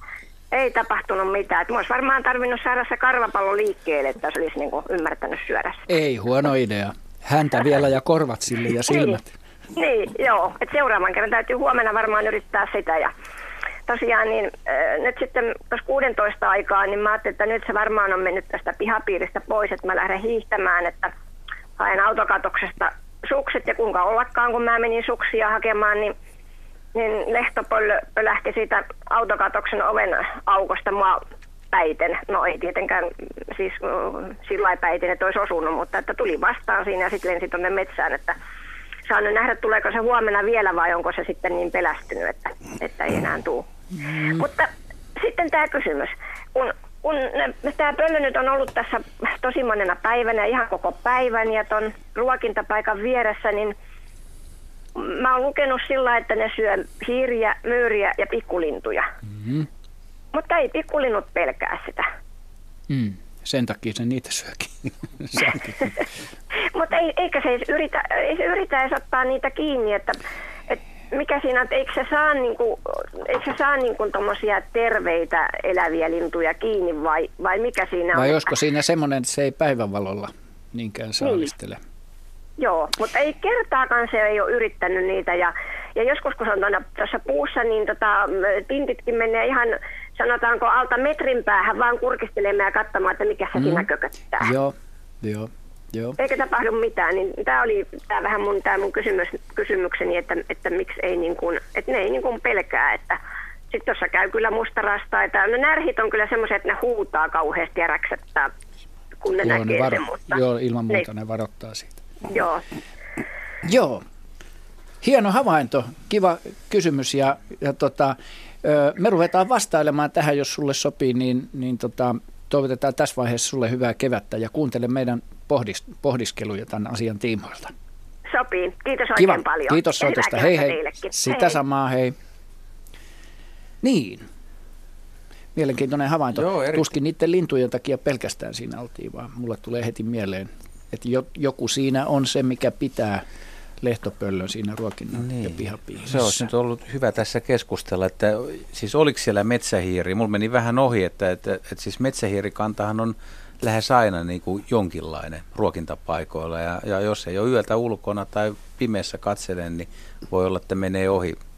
Joskin sekin on kyllä aika, aika niin kuin niitä näkee myös päivällä, mutta, mm. mutta veikkaisin, että se jotain, jotain ruokaa se sieltä on hakemassa ja Ja tässä meni, tämä meni multa, mä en tiedä sanoko hän vai kuulitteko, että, että, että tästä nyt pääteltiin, että se lintu ei saalistanut, mutta oliko siinä jotain, että se olisi välttämättä kuitenkaan huonokuntoinen, koska jotkut lehtopöllöt on tämmöisiä aika, aika ö, ihmisystävällisiä, ne tulee kuistille ja ne saattaa olla siinä ja ne käyttäytyy, käyttäytyy vaan sillä lailla ja ne voi olla kumminkin suht hyvässä kunnossa, Joo. kunnossa ne linnut ja toi mikä tulee tähän lintujen syömiseen tai saalistamiseen, niin, niin siis lehtopöllö syö hätätilassa. Voi syödä myös sammakoita ja liskoja, mutta tämä, tämä lintusaalistus perustuu lähinnä, lähinnä se, se lisääntymisaikaan, että jos ei ole myyriä tarjolla ja, ja myyräkannat romahtaa, niin ne usein, tai kyllä ne saalistaa niitä silloinkin, kun on myyriä, niin rastaan poikasi, eli ruokkii poikasiaan rastaan poikasille huonokuntoisesti lentävillä linnuilla, mitkä on lähtenyt pesästä liian aikaisin ja pomppii sitten nurmialueella siihen vuoden aikaan niin tavallaan lintuja on myös hämärässä liikkeellä. Että, et, et nythän tähän aikaan, kun pimeässä, niin pikkulinnut on periaatteessa poissa ja toi päiväsaalistaminen nyt ei vaan ole sille niin tyypillistä. Tai aika harva on nähnyt päivällä, kun lehtopöllö saalistaa esimerkiksi mustarastaa, mutta varmaan joku, joku, joku kuulijoista on senkin, senkin nähnyt. Jaska. No sehän, se on sinänsä ihan selvää, että miksi se jämähtää tuohon kohtaan, että mä oon samaa mieltä sun kanssa, että se on luultavasti syönyt ne, ne metsähiirensä yöllä. Ja kun se mm. nielasi hänen kokonaisena, niin siitä ei paljon niin kuin, mm. kertomista jää, ellei sitten saatu löytää sitä iskupaikkaa. Mutta niin, sä tietää, että siellä on jyrsijöitä siitä, että se näkee ultraviolettivalo heijastuksen ja ne heijastaa U V:tä ne jyrsijöiden pissat. Et me ei nähdä siinä mitään, mutta niin se näkee se koko, koko tuota kusetuksen, mikä siellä on tapahtunut siellä pihamaalla. Että tai, no, tai no, yhdellä vil- vilkasulla. Ja tai tämän. Nimenomaan siinä kuistin lattialla ja pöydän alla, missä niin. mm. kävi etsimässä mm. niitä. Ja tota, niin, ihminen ei siinä mitään näe, mutta niin, se olisi hyvä, kun koiratkin tekisivät samanlaista jälkeä, ettei tarvitsisi niin kuin tähän aikaan keväästä ihalla koko, koko tuotantoa, mikä on talven aikana saatu aikaa. Värikirjalla. Don't eat the yellow snow. Ari. Niin mä siitä ruokinnasta, että miksei se huolinnut niitä lihankimpaleita tai näitä koiran karvoissa pyöritettyjä lihapyöryköitä, vai oliko se näin? Mm. Niin tota, luultavasti silloin oli niitä hiiriä tai metsähiiriä tai metsämyyriä siinä riittävästi tarjolla, että silloin sitä ei välttämättä kiinnosta tämmöinen kuoluravinto, mutta mulla on kokemus hiiripöllöstä, joka liikuskeli ruokintapaikan lähellä ja sitten mä ajattelin, että söisikö se tuommoisen sisältä loukusta saadun metsämyyrän ja kun sen vei sinne sille näkyvälle paikalle, niin se välittömästi, kun mä vetäydyin vähän etäälle siitä, niin kävi syömässä sen ja sitten mä vein seuraavaksi sille pilkkikiiskiä, siis kaloja. Jotka nyt on hyvin epätyypillistä ravintoa hiiripöllölle, jos, jos ollenkaan hiiripöllön ravintoon kuuluu, niin kyllä nekin sinne maistui ihan yhtä lailla. Siis mihin jäljitsä ne tota, jonkun kannon päällä? Ne oli, ne oli sen mieroin? Ruokintakatoksen päällä, mm. siinä missä tota, oli jyviä alla, missä tota, muut linnut kävi, niin siihen katolle laitoin, laitoin ensin pari semmoista loukusta tullutta metsämyyrää ja sitten myöhemmin niitä pieniä kiiskiä. Kyllä se niitäkin söi siitä. Noistahan on siis, on, on, on lapinpöllöä ja hiiripöllöä nimenomaan, mitä on talvella, niin mä itsekin ollut mukana kumpaakin lajia ruokkimassa. Ja osa niistä linnuista, se on, se on aika yksilöllistä, tulee semmoinen yksilö, jota, jota voi ruokkia.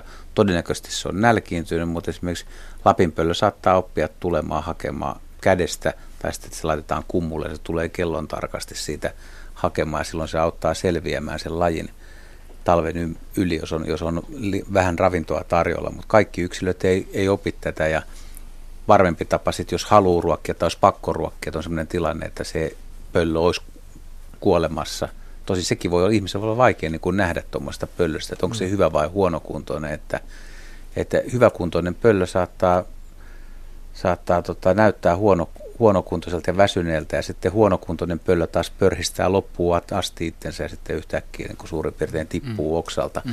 Mutta se, että et jos olisi pakko ruokkia, tuossa oli, P P:hän sanoi aika hauskasti, että häntä puuttuu ja noin, mutta siis pieni siima ja Mm. Ei, mä en tiedä, saako tämmöisiä neuvoja radiossa kertoa, mutta siis se olisi saatava liikkeeseen, niin. Eli se saataisiin hyökkäämään sillä, että se tosissaan näkee ja sitten se ottaa sen, mutta hyvä, hyvä no, yritys. Kyllä kai sellaisen saa, jos siinä autetaan sitä luontoitusta. Tätä, tätä mä just mietin, että jos olisi huonokuntoinen eläin, niin jos kokeilisikin silleen, että, että pienelle pahvinpalalle asettaisiin sen, pahvinpala olisi niin. niin pieni, että siihen saadaan tämä jauheliha, niin. jauhelihahiiri, ja pahvin palaa aivan kelataan. Kyllä, kyllä. Pelät, pelät. Se on ihan niin, hyvä, hyvä idea. Et, Jos et, se vaan pysyy siinä ja on tuommoinen jäinen alusta, niin kyllä. Et saa pienen Siin liikkeen se voi suunnistua. Niin. Vir, virvelillä vaan lumihangelle. Sitä on. No, naapureiden riemuksi. Ei, ei toi ole mikään naurun asia. Tota on tehty aikoinaan ja paljon. No.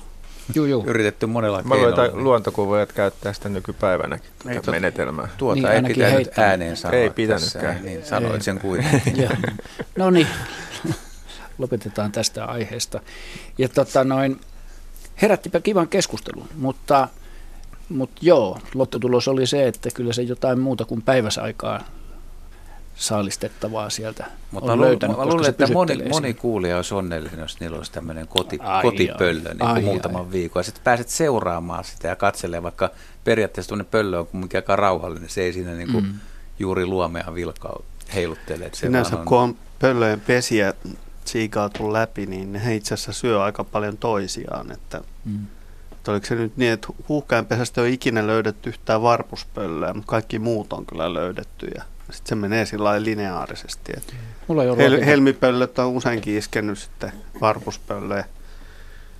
Ne on vähän, myöskin petolinnut on aika uunoja. Et silloin kun ne saalistaa, niin ne ei ole keskittynyt siihen, että jos joku saalistaakin heitä. Että siitä on parhaimmillaan tullut aika koomisiakin näköhavaintoja, kun kolme lintua on lentänyt samaan paikkaan putkeen. Ainoastaan viimeinen on poistunut paikalta. Varpuspöllö ja helmipöllö on ainoat, jotka on mulla ollut ruokintapaikalle. Mm. Varpuspöllöhän saalistaa päivällä kyllä. Tiaisen kimpussa Joo. ollut, ja, mutta tota, ei muita pöllöjä. Mutta ilmeisesti tämä kyseinen lehtopöllö kuitenkin on ollut ihan virkeä ja hyvinvoiva, koska se on ollut Joo. aktiivinen ja vaihtanut paikkaa ja käynyt siellä tuota kuistilla, missä se on nähnyt sitä hiirenpissä ja myöskin siellä ulkovarastossa varmasti on hiiret. Mellastanut talven aikana, se on käynyt senkin tsekkaamassa. Öö, jos joskus eläinmuseossa käy, niin kannattaa katsoa niitä, missä on rinnakkain tota, niin pöllön luuranko ja sitten se hemmetimoinen sulkakasa, joka on paljon suurempi kuin se onneton, onneton surkea pieni luuranko, mikä siellä sisällä on. Et, Joo. et siinä on todella paljon tyhjää siinä li, no, noissa linnuissa. Joo. No niin, katsotaan, tänne on tullut sähköpostia. Moppikoste. No niin. Katsele moppiasi vaan pojat, nimenomaan, että puhuit vissiin. So, so, pojat kunnolla, tai joudutte nurkkaan häpeämään. Janne Räihä Oulunsalosta on lähettänyt meille sähköpostia. Hetki sitten ohjelmassa kerrottiin, että siilinpesän peittäminen lumenalla olisi ollut hyväksi ja jopa parantanut siilen olosuhteita lehtikasassa. Horroksessa hapentarve vähenee ilmeisen paljon, mutta yleensä hengittävät otukset tuppaavat tukehtumaan umpinaiseen lumipeitteeseen. Hankeen peittyneen ihmisen kohdalta on kirjoitettu Uloshengitysilma tunkeutuu kasvojen edessä olevaan lumeen, kosteus jäätyy lumikiteisiin, tukkien ilmaraot, kasvojen eteen muodostuu eräänlainen jääkotelo, johon lopulta tukehtuu. Voidaanko tästä huolimatta suositella siilinpesien kattamista ylimääräisellä lumikerroksella? Siirretty lumikuu muodostaa huomattavasti tiiviimmän lumikerroksen verrattuna vapaasti taivaalta pudonneeseen. Mikäli siilen pesä on peittynyt pikkuhiljaa luonnonmukaisissa lumisateissa, niin muodostuuko siihen hengitysreikä luonnostaan? Tai kairaako siili sellaisen herätessään? Olen ymmärtänyt, että karhunpesässä on aina jonkinlainen hengitysreikä. Näin ystävällisesti. Terveisin meille Janne Räihä Oulunsalosta. Ihan, ihan relevantteja kysymyksiä kyllä siitä, että miten se lumi sinne kerrostuu. Mutta toisaalta täytyy ottaa huomioon, että jos puhutaan karhusta tai sitten lumenalajäljistä ihmisestä, niin silloin siellä se ruumiin lämpö ja sitten se uloshengitys höyry, niin sehän on lämmintä ja siis kosteutta haittuu hengityksen mukana, mutta siilihän on siili ehkä kaksi talvehdin lumikasassa kerran ja, ja siilin ruumiin lämpötila on ehkä kaksi neljä astetta. Kyllä, näin, näin juuri. Se, se ei tarvitse sitä hengitysaukkoa, happea. eikä mm. hengitysaukkoa. Et se, se voi olla hyvinkin semmoisen suht kiinteän lumipeitteen alla ja siitä menee riittävästi kuitenkin happea läpi, eikä tapahdu tätä ilma, kostean ilman niin. tiivistymistä siihen lumeen, Joo. niin kuin näin, näillä lämmin. Mutta tietenkin verisellä. Olennaista on se, että se risu- ja lehtikasa pysyy niin kuin kyllä, löyhänä. Kyllä, joo. Joo, hyvä. Kiitämme Janne Räihää tuosta huomautuksesta. Nyt kun meillä ei ilmeisesti, oliko meillä seuraava soittaja, on siellä. Jatketaan tämän seuraavan soittajan jälkeen. Täällä on erittäin mielenkiintoinen kysymys meille kaikille, joka on tullut sähköisesti, niin otetaan se sitten. Mutta nyt Olli Koskimies Helsingistä, iltaa. No iltaa. Olisin kysynyt arvoisalta raadilta, että mikähän eläin on oppinut rosvoamaan lintu, lintulaudalta tai tämmöisestä ruokintalaitteesta ruuan, linnulle tarkoitetut ruuat. Minulla on Karjalohjalla pihalla useita tällaisia ruokintalaitteita, ei varsinaisia automaatteja, mutta tota, ne on, kaikki on metallisia. Ja tuota, nyt kysymys koskisi oikeastaan tällaista ää, noin seitsemän sentin halkasijaltaan olevaa kartiota, johon pannaan näitä tämmöisiä, ää, näitä tämmöisiä ää, palloja, mm-hmm. rasvapalloja, ja niitä mahtuu sinne kolme, kolme päällekkäin, otetaan semmoinen vihreä verkko pois. Ja sitten, sitten tota, pannaan kolme palloa semmoiseen kartion sisään ja, ja väännetään sitten metallikansi kiinni. Ja tuota, tässä kartiossa on tämmöiset pystysuorat metallitangot, jotka ovat noin alle kahden millin läpimittaisia, mutta kuitenkin siis aika vahvoja, vahvoja tankoja. Ja nyt tänne linturuokinnalle on ilmaantunut tämmöinen uusi taitava oppinut eläin, joka on oppinut joko nostamaan laitteen siihen oksalle, missä se riippuu kiinni ja, ja, ja työskentelemään siinä sen kanssa, tai sitten puremaan narun poikki. Ja tuota, tässä on nyt käynyt neljä kertaa niin, että, että tuota, kaksi, kaksi, lait, kaksi tämmöistä ruokintalaitetta on, on hävinnyt kokonaan maastoon, mahdollisesti verannan alle, ja tuota ja sitten ne, ne, jotka ovat siinä jäljellä, siinä nähtävillä, niin, niin sen ala, laitteen alaosa metalli on, on väännetty niin kuin vankilan kalterit vähän suuremmaksi. Ja osa niistä on, osa on katkenut ja osa on vaan niin kuin taipunut. Ja, ja pallot, nämä ruokintapallot on sitten hävinnyt sen, sen tien. Eli se oli minusta aika, aika erikoinen, enkä ole koskaan, koskaan niin kuin tämmöistä. tämmöistä tavannut, enkä nähnyt. Ja tuota, tämä ruokintapaikka on tämmöinen metsän ympäröimä aukio, vähän syrjäisempi paikka, jossa liikkuu kyllä hyvin paljon, paljon erilaisia, siis lintujen lisäksi niin erilaisia nisäkkäitä, muun muassa peurahkauris, viisi vuotta sitten oli kävi ilveskin, jänis, kärppä, näätä ja tietysti myyrät ja tämmöiset mm. muut pienemmät. pienemmät eläimet, että näitä, näitä tota, nyt tässä näin. Ketu, onko ketunjälkiä näkynyt? Ää, on ollut ketunjälkiä myös, joo, kyllä. Kuinkas, kyllä. kuinkas korkealla ne ruokinta-automaatit on ollut? No, tämä on, on semmoinen pari metriä, vajaa pari, puolitoista viiva pari metriä se ne roikkuu tämmöisen, tämmöisen öö, pähkinäpensaan eri, eri oksista niitä roikkuu, että sillä tavalla, että ne on helppo huoltaa siitä. Mm-hmm. Ei tarvita mitään tikkaita siihen. Joo. Olisin nyt mielellään kuullut mielipidettä. Mulla on niin kuin oma arvio siitä, mutta, mutta tota, jään mielellään kuuntelemaan. Siinä näkyy jälkiä siinä niin no, ympärillä. Siis tässä on, se on ollut vähän hankala kyllä, koska siinä me emme siellä nyt asu, vaan käymme noin viikoittain tai mm. pari kertaa viikossa, ja siinä on niitä lintujen jälkiä paljon, ja tota, sitten, sitten siinä on käynyt, siinä on käynyt, siis kärppä on käynyt, ja sitten on näädänjäljet, ja, ja sitten on tämä ketunjäljet, että ainakin nämä on, mm. jotka nyt on sitten tunnistettu. No tässähän on jo mahdollisuuksia. Nyt me ruvetaan tässä tätä asiaa vatvomaan. Niin, vai ruoditaanko? Niin, sitten me, ja, ja sitten tota, palataan ensin yhdessä aiheeseen. Tässä on, tässä on jo ihan potentiaalisia vaihtoehtoja mainittu. Kyllä, syyllisiä on mainittu usein, niin. tai ma- mahdollisia syyllisiä. Niin. Äh, musta meillä aikaisemminkin joskus joku kysyi, että kuinka korkealle kettu hyppää, mm. ja, ja tota, sitä kovasti mietittiin. Mutta ei sen te puolitoista metriä vielä kohtuuttomalta tunnu, että kettu hyppäisi, eikä mm. vielä, ja varmaan kahteenkin metriin hyppää, kun on tarpeeksi nälkeä ja ottaa. Eihän siitä tarvitse saada kuin vähän kiinni, niin saan mm. ryhtästyä sen koko systeemin mm. alas. Ja varsinkin jos on taipuisa pähkinäpensaan oksa, niin kettu, niin kettu, pysty, kettu kyllä pystyy toi. Mulla tuli mieleen toi, että jos kahden millin vahvuinen metallilanka tai tanko on purtu poikki, niin siinä tarvitaan kyllä jo melkein sitä ketun purukalastoa. Vähän hammaskalastoa, niin. Et muuten et, tietenkin. Ettei näätä. No vähän epäilen näätää. Kyllä mm. näädän perään antamattomuus on kyllä. On kyllä. Näätä eläimellä. Joo. Meillä on Jaskan kanssa kyllä täällä joo. näätä kirjoitettuna. Okay. Jos on nostettu, nostettu hänhän sanoi, että on nostettu oksalle. No sekin joo. se on, joo. No kettu ei nosta sitä oksalle mut, varmaan. Mutta tässä nyt kolme näätä kannattaa. Niin, mutta jos se on viety, näin, jos se on viety mutta talon alle. Mä suljen kärpän se pois. Kukaan ei sano, ettei siellä voi olla kahta varasta. Niinpä. Hmm? Aivan. Niinpä. Ketkä on kahden varkaan kannalla? Henry, molemmin käsin. Siellä on useampia lailla. Roistajana on kaikki. Mutta mut jos, jos on joku nisäkäs, niin onko se niinku tosissaan ottanut näin kiinni ja vääntänyt sitä rautaa? Mitä, miten, siis se, mit, se pitää olla kädellinen, jos se noin. Mi, mi, mi, millä tuo rauta on väännetty sitten käytännössä? Ihan hampaalla. hampaalla tunkemalla. Tunkemalla, tunkemalla naama sinne sisään. Niin, kuono esimerkiksi. Tai, kuvasta tai, näkee, että se on sen muotoinen, että hampaalla voisi saada kiinni mutta tästä. Mutta tässä on vain yksi otettu, mutta tuosta mä en tiedä, että onko tässä onks niin levitetty sinne. Juuri nämä onks kyseiset? Nämä kyseiset? On varmaan. Nämä, nämä on ne kyseiset, jotka meillä on nykyisen, nykyisen tota niin...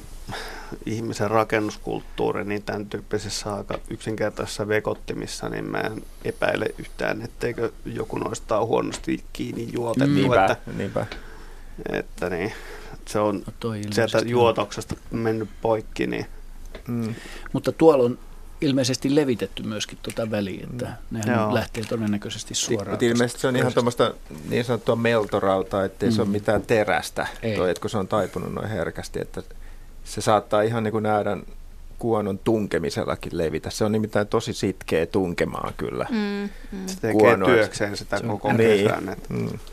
Mulla olisi vielä yksi, mitä ei ole ehdotettu. Se ei, ei varmaan ehkä tässä ole, mutta mä oon itse nähnyt, kun on laittanut kanaverkkoa talipalan ympärille, laittanut roikkumaan, niin mulla oli kerran semmoinen varis, joka osasi kelata sen roikkuvan, eli se veti sen narun ylös oksalle, ja se kyllä repi sitä auki ja sitten toinen, toinen tai tämä sama varista toinen niin kun laittoi kanaverkon ja läskin puuhun, niin ne otti kiinni, ne otti kynsillä kiinni siitä kanaverkosta ja lensi niin kuin tällä lailla selkäasennossa, eli ne sai uskomatonta repimisvoimaa siihen verkkoon.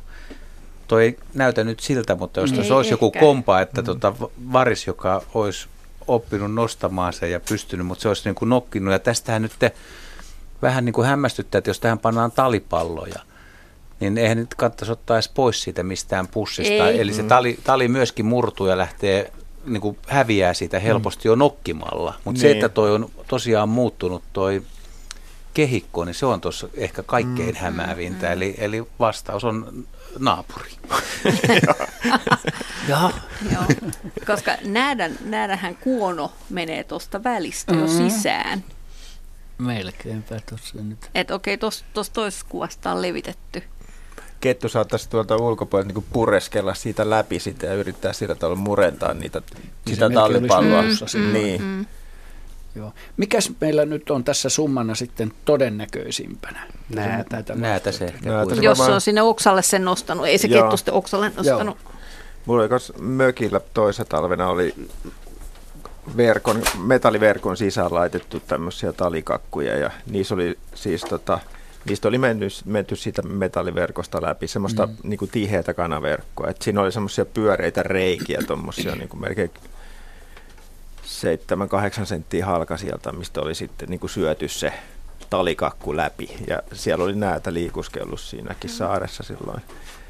Siinä syksynä ja talvena epäilin sielläkin kyllä, että on nää, näätä, näätä kantaa on ilmeisesti niin ollut myös hyvin kasvanut. Jos kettu olisi siellä ollut hyppelemässä, niin siitä mm. on jäänyt kyllä kuitenkin sitten selvät jäljet, että tässä nyt on joku isompi eläin pomppinut. Että, että jos siinä on tuommoisten pienempien, joku just näätä, kärpätään kokosta sakkia hypellystä ja sitä niin kuin pitemmän päälle saa mitään selvää, jos siinä on lintuja ollut ja muuta yhtä okay. lailla. Okei, olkoon menneeksi kettu. Okei, okay, kolme näätää, yksi kettu, nel, neljä näätää. Näätä, Soittajalla oli käsitys näätä, tästä. Se on ollut joo. kyllä varmasti. Joo. Mutta kiitämme Ollia, Ollia tästä tota, soitosta ja kivasta havainnosta. Nyt otan, otet, mä aloitankin uudestaan. Otamme tästä tämän, mistä jo puhuin, että täällä on mielenkiintoinen S H Turusta nimimerkillä. On lähettänyt meille kysymyksen, onko eläimillä vapaa-aikaa, jolloin ne rentoutuvat elämän välttämättömyyksien lomassa? On. Okei, ja sitten mennään eteenpäin.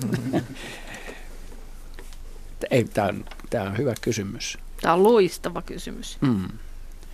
Kannattaisiko tehdä? Saanko mä aloittaa? Olkaa ystävällinen rouva. Nyt kun on ylioppilaskirjoitukset, niin kaikille ylioppilaille haluan kertoa omista ylioppilaskirjoituksistani. Ja kuinka ne meinasi mennä pieleen sen takia, että vastapäisen rakennuksen katolla oli kaksi varista ja lumi oli sulamassa samalla kuin tähänkin aikaan vuodesta.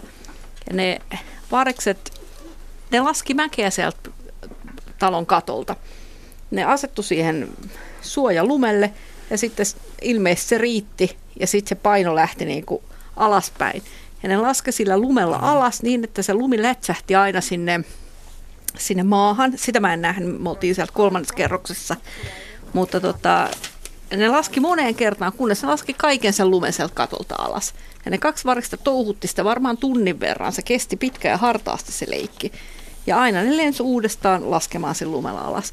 Ja eihän siinä nyt niinku ruo- ruoasta eikä mistään ollut muusta kyse kuin pelkästään hauskanpidosta. Mm. Että tällä todistusaineistolla eläimillä on vapaa-aikaa. Ja ylioppilaskirjoituksetkin meinas muuttuu vapaa-ajaksi. Sä kerrot varisjuttuja, niin mä kerron sitten tuota saukkojuttuja. Mm. Saukot Arvasi. Laskee tuolla rinnettä ja samalla lailla tuntuu, että ei se, kaikki ei voi olla pelkästään treeniä tulevia saalistus- ja, saalistus- ja tuota parittelujuttuja. Koska mäenlasku on hauskaa. Niin, niin. Ja kyllä eläimillä saa olla hauskaa ja ne pitää hauskaa. Mikä, sitten, mikä se on sen, sen mukavampaa kuin syöminen ja maleksiminen? Niin, vetelehtiminen. Niin. Että kyllähän se vapaa-aika on myöskin lepäily. Niinpä.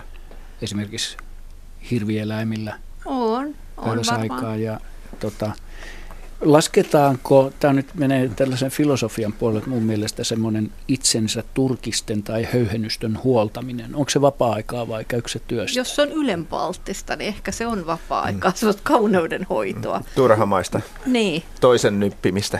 Tai kun hirvi menee uimaan, Aha. niin sekin on varmaan aika nautinnollista itse asiassa. Ainakin jos silloin ne viisitoistatuhatta hirvikärpästä. Aivan, aivan. Se joo. on hyvinkin terapeuttinen kokemus. Mutta eikö se ole niitä elämän välttämättömyyksiä juuri, eikä, eikä sitä elämän välttämättömyyksien välissä ole. Mutta lämpimänä lomaa. Päivänä, kun on kuuma, niin se voi olla aika ihanaa. Ja niin. kyllä, mä, kyllä mä väitän, että se eläin myös tekee niitä asioita. Se jotka on. Tuottaa sille mielihyvää. Se nauttii työstään. Mikä se olisi semmoinen, niin kuin, ootteko te samaa mieltä siitä, että, että mun mielestä se otollisin hetki semmoisen niin sanotun vapaa-ajan viettämiseen elämän välttämättömyyden lomassa on, on siis tämä, on, on silloin kun vatsa on täynnä saalista, kun on ruokaa on ollut juuri paljon ja olo on On, löytyy semmoinen turvallinen paikka. Saalistuspaikka välttämättä ei ole sitä, mutta kun sen saalistamisen jälkeen on löydetty paikka, jossa voi olla rauhassa, niin eikö siinä otollinen no. hetki? Tai kun orava on käynyt jossain syömästä, että se linnunpesästä munat vatsaan täynnä sen jälkeen, mm. ja sitten kun ne makaa itse siinä puun oksalla sillä oikein nukahtaa siihen oksalle re, reporankana. Jos aurinko vielä lämmittää Joo. siinä, niin mikä sen Senhän näkee, että se lähestulkoon kuorsaa. Se on niin. ihana näky muuten, nähdä oravalle. Onko Henry hienoa inhimillistä? musta musta rassa. Sano nyt painava sana tähän. Mites kasvimaailmassa? Miten koivu rentoutuu? Tässä Saa, kysyttiin kyllä eläimistä. Joo, terapiahoito ei kauan. Eläimet nukkuu. Nukkuminenhän on rentoutumista, mutta sekin on taas sellaista toimintaa, mikä kuuluu sen fysiologian väkisin. Mm. Joo. Yksi, yksi, mitä on joskus tullut mietittyä, että, että, että tämmöisen niin kuin lintujen vapaa-aika tai rentoutuminen, tai miss, mikä voi olla linnuista nastaa. Niin kun katsoo tuota valtamerilintuja, no miksei nyt ihan suomalaisiakin lokkeja, niin kun on todella kova myrsky, siis mm. valtavat aallot, Joo. niin osa siitä käyttäytymistä ei näytä siltä, että ne yrittäisikään etsiä mitään saalista, mitä sieltä myrskyistä tulee, vaan tulee mieleen, että on varmaan aika nasta liidellä semmoisissa nosteissa ja pärskyy siinä vieressä ja kauhean meren kohina. Niillä on aivan eri edellytykset lennättää leijaa kuin meillä. Että se on hienoa, se on niin, kivaa. Se on sitten ihan eri käsite kokonaan leijalle. Mutta tätä pohdiskelua on nyt tässä kivasti käyty. Kiitämme S H:ta Turusta tästä, tästä mukavasta ja, ja erilaisesta kysymyksestä. Mennään eteenpäin, kaksikymmentä minuuttia on lähetysaikaa jäljellä. Ja Kauko Tykkyläinen on seuraava soittaja. Hän on myöskin lähettänyt kuvan, jonka te hyvät kuuntelijat voitte löytää tuolta Radio Suomen etusivujen kautta. Hyvää iltaa, Kauko. Oikein hyvää iltaa. Terveisiä Haminasta. Kiitos. Niin. Haluatko kertoa tästä kuvasta ja esittää kysymyksen? Joo, sen verran kertoisin, että Haminan linnoituksen Pohjoisvallin ääressähän on Kirkkojärvi-niminen paikka, joka mieluummin nykyisin on ryteikkö kuin järvi. Siellä on On järviruokoa ja osmankäämiä ja, ja sellaista tosi paljon. Ja siellä mielellään hiihtelen ja kesäisin kanoitilla soutelen ja valokuvailen. Ja, ja olen huomannut, että pikkutikat ja myöskin tiaset kaivavat järviruon korsista pieniä vaaleita toukkia. Mm-hmm. Ja, tuota, ja niitä tuntuu olevan tosi paljon. Ja tikka kun hyppää siihen korteen, niin se muutaman kerran tökkää nokallaan, niin se heti tietää, että kannattaako siinä jatkaa vai vaihtaako paikkaa. Ja jos, mm. jos paikka on hyvä, niin se kuorii ensimmäisen kerroksen järviruon kuorta pois. Se on, se on aivan koskemattoman näköinen ensin, mutta sitten kun se ottaa siitä kerroksen pois, niin sieltä paljastuu pieniä tummia reikiä. Niitä saattaa olla hyvinkin paljon. Ja sitten se alkaa sieltä kiskoa toukkia. Suuret määrät pieniä semmoisia valkoisia.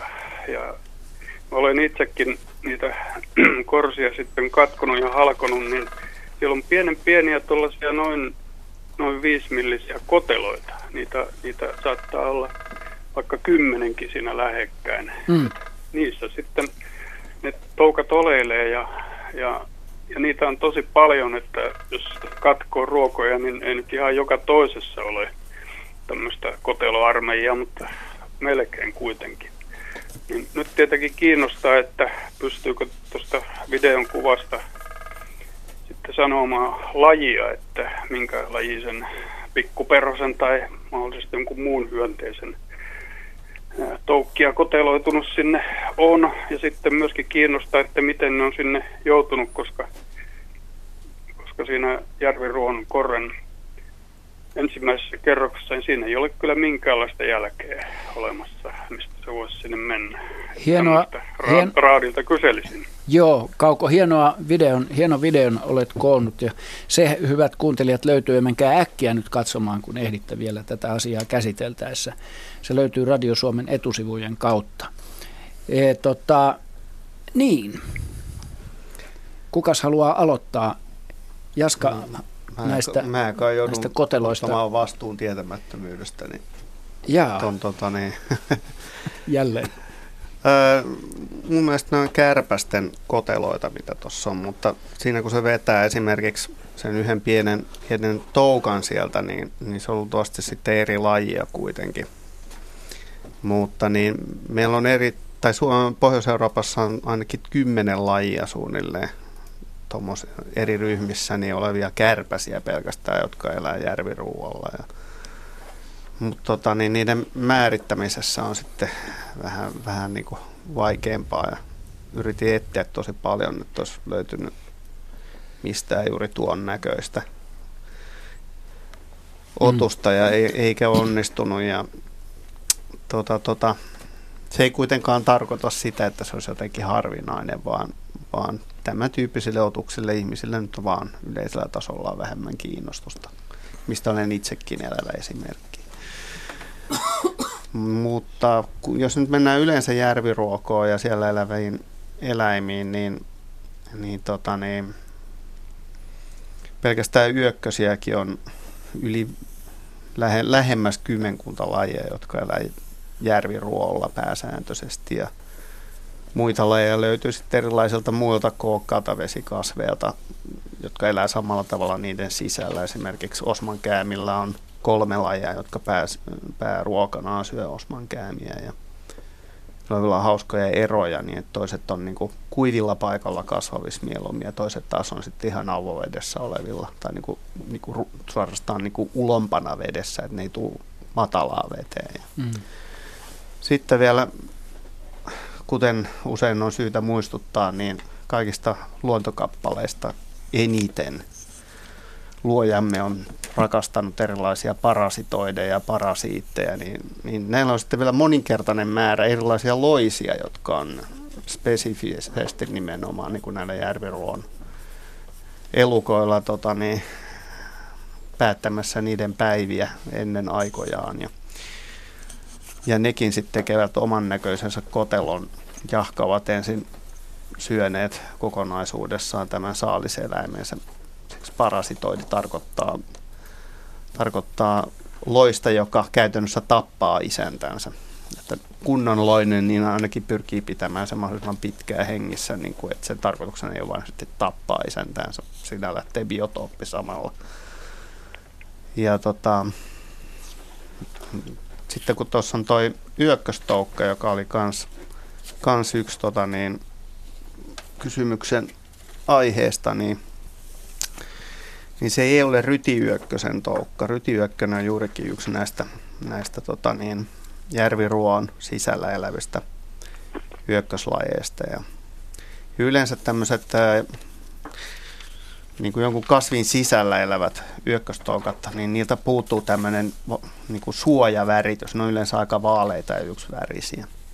Ja tämä on ihan selvästi vapaana elävä laji tämä. Ja kyseessä on itse asiassa varjoyökkösen toukka. Ei.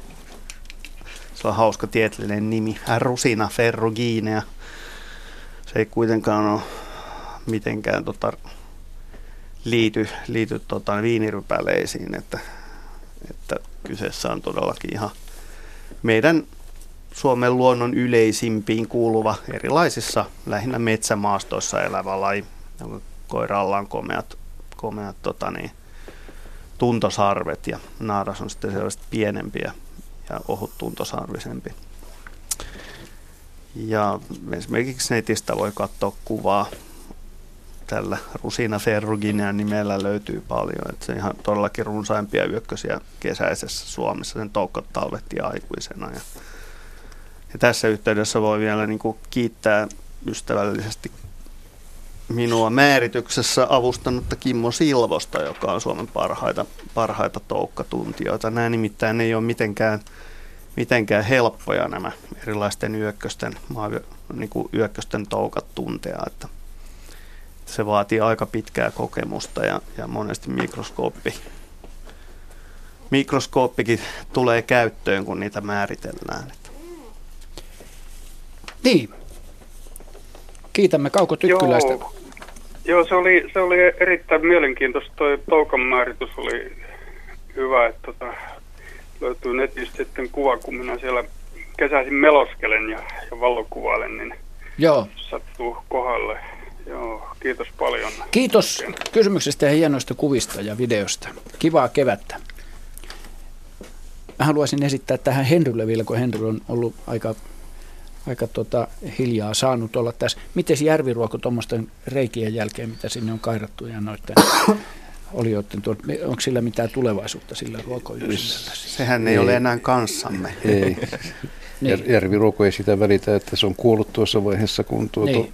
kärpänä sinne munansa on laskenut ja toukka siellä kehittyy, että seuraavana keväällä alkukesästä niin pohjasta nousee uutta Uusi. versoa pukkaa. Niin. Eli, eli kasvin kannalta tulee jo väliä. Mahtavaa. Jaska, halusit vielä? Joo, no oikein itse asiassa ne tuo, monet noista järviruolla elävistä lajeista, niin ne talvehtii keskenkasvuisena toukkana ja keväällä sitten niillä koittaa niin kuin juhla. Joo, mutta siinä on se pieni riski, että ne joutuu poistumaan tietysti tuosta edellisvuoden ruumiista, eli, eli ty, kuol, kuolleesta varresta ja matkustamaan vehreämmille niituille. Hmm.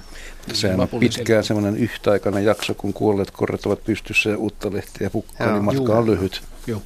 Juha. Ihan lyhyesti tuosta ruovikon merkityksestä vaan, kun tämä pikkutikka on hyvä esimerkki siinä rouva, mikä tässä vielä oli ruokailupuuhissa, niin, niin sillä ruovikon kätköissä niin talvehtii tai käy aterioimassa aika lailla lintuja, sinitiäistä ja nimenomaan pikkutikat. Ja pikkutikka on aika, aika omituinen laji siinä suhteessa, että että se on pienikokoinen tikka, joka sinnittelee talven yli hyönteisravinnolla ja se osa niistä muuttaa syksyllä, vaeltaa jonain vuosina vähän enemmänkin ja useampia satoja kilometrejä, mutta juurikaan koskaan keväällä ei nähdä tätä paluumuuttoa. Et, et jos sä oot seuraamassa merenrannalla lintuja, niin kuin aktiiviset lintuharrastajat on ja kansottaa, niin pikkutikoille ei nähdä tämmöistä takas paluuta. Eli niitä ei, niitä ei oikein voisi taijata sillä lailla, että tuolta niitä tulee meren yli lentämällä keväällä. Ja olen miettinyt, kuinka paljon niitä oikeasti näissä ruovikoissa sinnittelee, piilottelee talvella ja ihmiset ei vaan näe niitä. Ja jossain vaiheessa maaliskuun lopulla, huhtikuun alussa, usein se on huhtikuun alkuun, kun ne ilmaantuu, niin yhtäkkiä mm. nyt on kaupunkipuistoissa, niiden kiikitystä kuulee, kuulee ja ehkä ne tulee sieltä ruovikoista esille ja sitten niitä on meidän seurassa. Syksyisin niin, niitä no. vielä näkyy. Mä oon ainakin nähnyt syksyllä jopa. Monet. Jopa syksyllä on niitä metsissä, mutta mut nimenomaan, että et, et, et, et, et ne, niitä on, niit on noissa ruovikoissa yllättävän paljon. Sehän on oikeastaan niin kuin, oikeasti niin, että linnut, aika harvat lintulajithan tekee tämmöisen niin kuin paikasta toiseen muuton, niin että ne todellakin niin kuin jämähtää jonnekin paikkaan toisella puolella maapalloa. Näitäkin toki on, mutta... Mutta aika monet lajit on tuollaisia suhdanneliikkuvaisia. Että hmm. esimerkiksi Pohjois-Amerikassa, missä, missä ei ole samanlaista yhtä voimakasta vyöhykkeisyyttä kuin Euro, Euroopan ja Afrikan välillä Saharaa ja tällaista totaalista autiomaata välissä, niin suurin osa lajistosta on vähän niin kuin valuu alemmas. Sitten ne valuu takaisin ylemmäs, kun tulee hmm. vuosi vaihtuu ja, ja niin... Aika monet, monet tota meidän talvilinnuista on oikeastaan tavallaan muutolla koko talven. Ne vaan vaihtaa sivusuunnassa niin kuin idän ja lännen välillä etsien uusia ruokailupaikkoja. No sitten... itä, itä ja idän ja lännen mä hyväksyn ja ymmärrän sen, niin silloin se lintu liikkuu. Mutta jos sä ajattelet vaikka vihervarpusta tai varpushaukkaa, viherpeippo, aika monta lajia, niin niitä nähdään syysmuutolla, kun ne lähtee meren yli ja sinne mm. ne menee. Ja sitten nähdään keväällä, esimerkiksi tilhetki tulee, ne lähtee syksyllä tai talven mittaan sitten tulee takaisin. Niitä nähdään muutolla, mutta pikkutikka on siitä aika ovella, että niitä ei juurikaan keväällä, niinku, niitä ei niinku nähdä semmoisessa se muuttolennossa. Mm. Yhtäkkiä niitä on siellä sun täällä, niitä on Helsingissä, niitä on Turussa, niitä on siinä välillä, niitä on metsikössä, sieltä kuuluu pikkutikan korkea kiikitys. Mm. Ne on jostain tullut en, esille ja ne on jossain. Mä en ihmettelisi, vaikka ne lentäisi takaisin yöllä, koska se on turvallisempaa. Silloinhan on täysin hyvin valosaa keväällä. Mutta mut lintuharrastajat on kyllä aika aikaisin liikkeellä ja kyllä niin pitäisi, pitäisi niitä mm. niin kuin nähdä, että joku nyt tietysti tuolla kuulee, että kyllä mä oon nähnyt, kun Porkkalasta tulee pikkutikka yli, mutta mut se suhde, että miten paljon lintuja on katsottu monta kymmentä vuotta, niin pikkutikkoja ei nähdä kuin hyvin vähän ja se on, se on aika jännä se yksittäisiä, juttu. Mm. Ihan yksittäisiä. No. Niin no parvilintujahan ei sinänsä ole. Että ei, mutta mut silti kyllähän tikoillakin pystyy näkemään. Niin mutta käpytikkoja sä näet, kun ne menee merelle. Se on ihan selvää mm. muuttua. Joo, mutta tämähän on mielenkiintoinen aihe ja kaikki, jo, joilla on tästä havaintoja tai ei ole havaintoja, niin ottakaa yhteyttä Luontoiltaan seuraavassa lähetyksessä. Ei ole havaintoja. Joo, Henry aktivoitu. Henryn ainoita puheenvuoroja tässä lähetyksessä, mutta vielä se kevät koittaa. Henry ja kasvikki tulevat sieltä lumenalta esiin. Kello lähestyy kaksikymmentä. Me ehditään ottaa vielä soittaja mukaan tähän lähetykseen. Virpi Kurjenlento on siellä odottanut jo. Toivottavasti olet vielä siellä jaksanut odottaa vuoroasi. Hyvää iltaa. Hyvää iltaa. Täällä ollaan jokivarressa vastapäätä Ilosaarta ihan Joensuun keskustassa. Ja tässä on flunssaa pidellyt tämän päivän ja seuraillut noita saukkoja, jotka tota, lähinnä leikkii tuossa ja juoksentelee jääreunaa pitkin. Mun kysymykseni Joo. kuuluukin, että, että miten, tota, missä vaiheessa niille ne poikaset tulee, kun vähän arvelin, että se olisi ollut myöskin jälkiä, sitten noiden poikastenkin jälkiä. Liukumäkiä löytyy ja sellaista. No ei, ei, ei olla ihan vielä siinä kohtaa vuotta. Aha, joo. Missäs kohtaa vuotta niitä alkaa sitten ilmaantua? No huhti-toukokuussa rupeaa syntyä, että et, ei, ei ihan hangelle sentään. Että, ah, että silloin kuudenkymmenen päivän kantoaika ja, tota, ja vielä ei olla siinä kohtaa.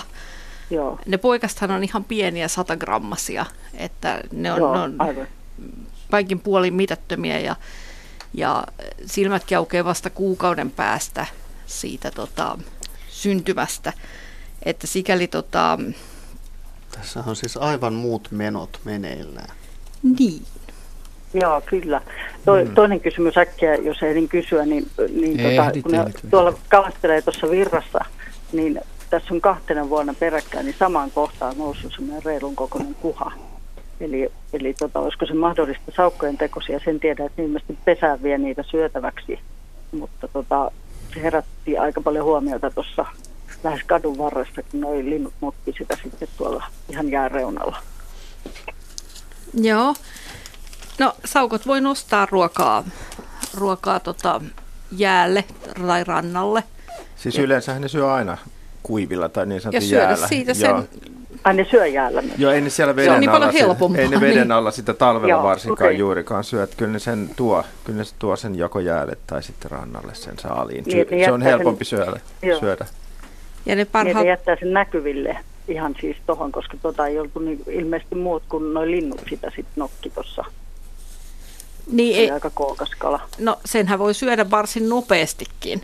Että tota, mm. ehkä se syöminen on häiriintynyt tai sitten syötävää on ollut niin paljon, että ei ole vaan vaivauduttu syömään loppuun. Ahaa, joo, joo. Ähm.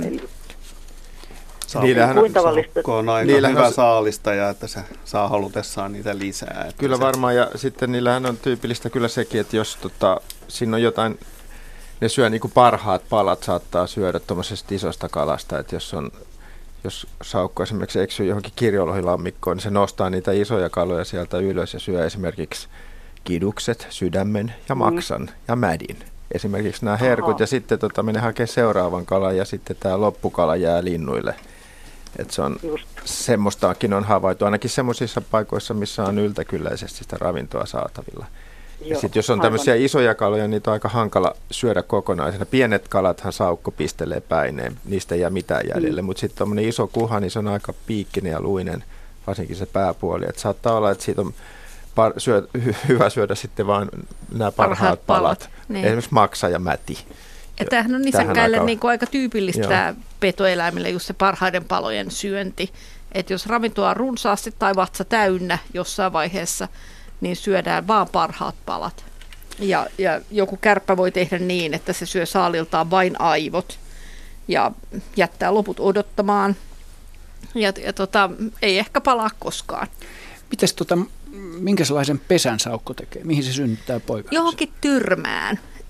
Se on kolo siis? Joo, kuo, kuoppaan, suojaan, koska ne on niin pieniä ne poikaset, että ei niitä voi heti jättää. Monta se tekee kerrallaan? No ei tule saukolle montaa, kaksi kolme on ihan tavallista ja, ja yhden ja viiden välillä menee tämmöinen haitari, Joo. että kaksi kolme on normaalia. Joo. Hä, sais mä kysyä äkkiä, häirintyykö se, jos tuohon nyt esimerkiksi rakennetaan joku tuommoinen pyörätie tuolta Kimmelin kulmalta tuonne maakuntaliiton juttuun, mitä ne nyt suunnittelee, siinä ilmeisesti on niiden pesätörmiä, ainakin siellä ne sitten myöhemmin keväällä. Sitten ilmeisesti on niitä esitellyt, niitä poikasiansa niin sanotusti.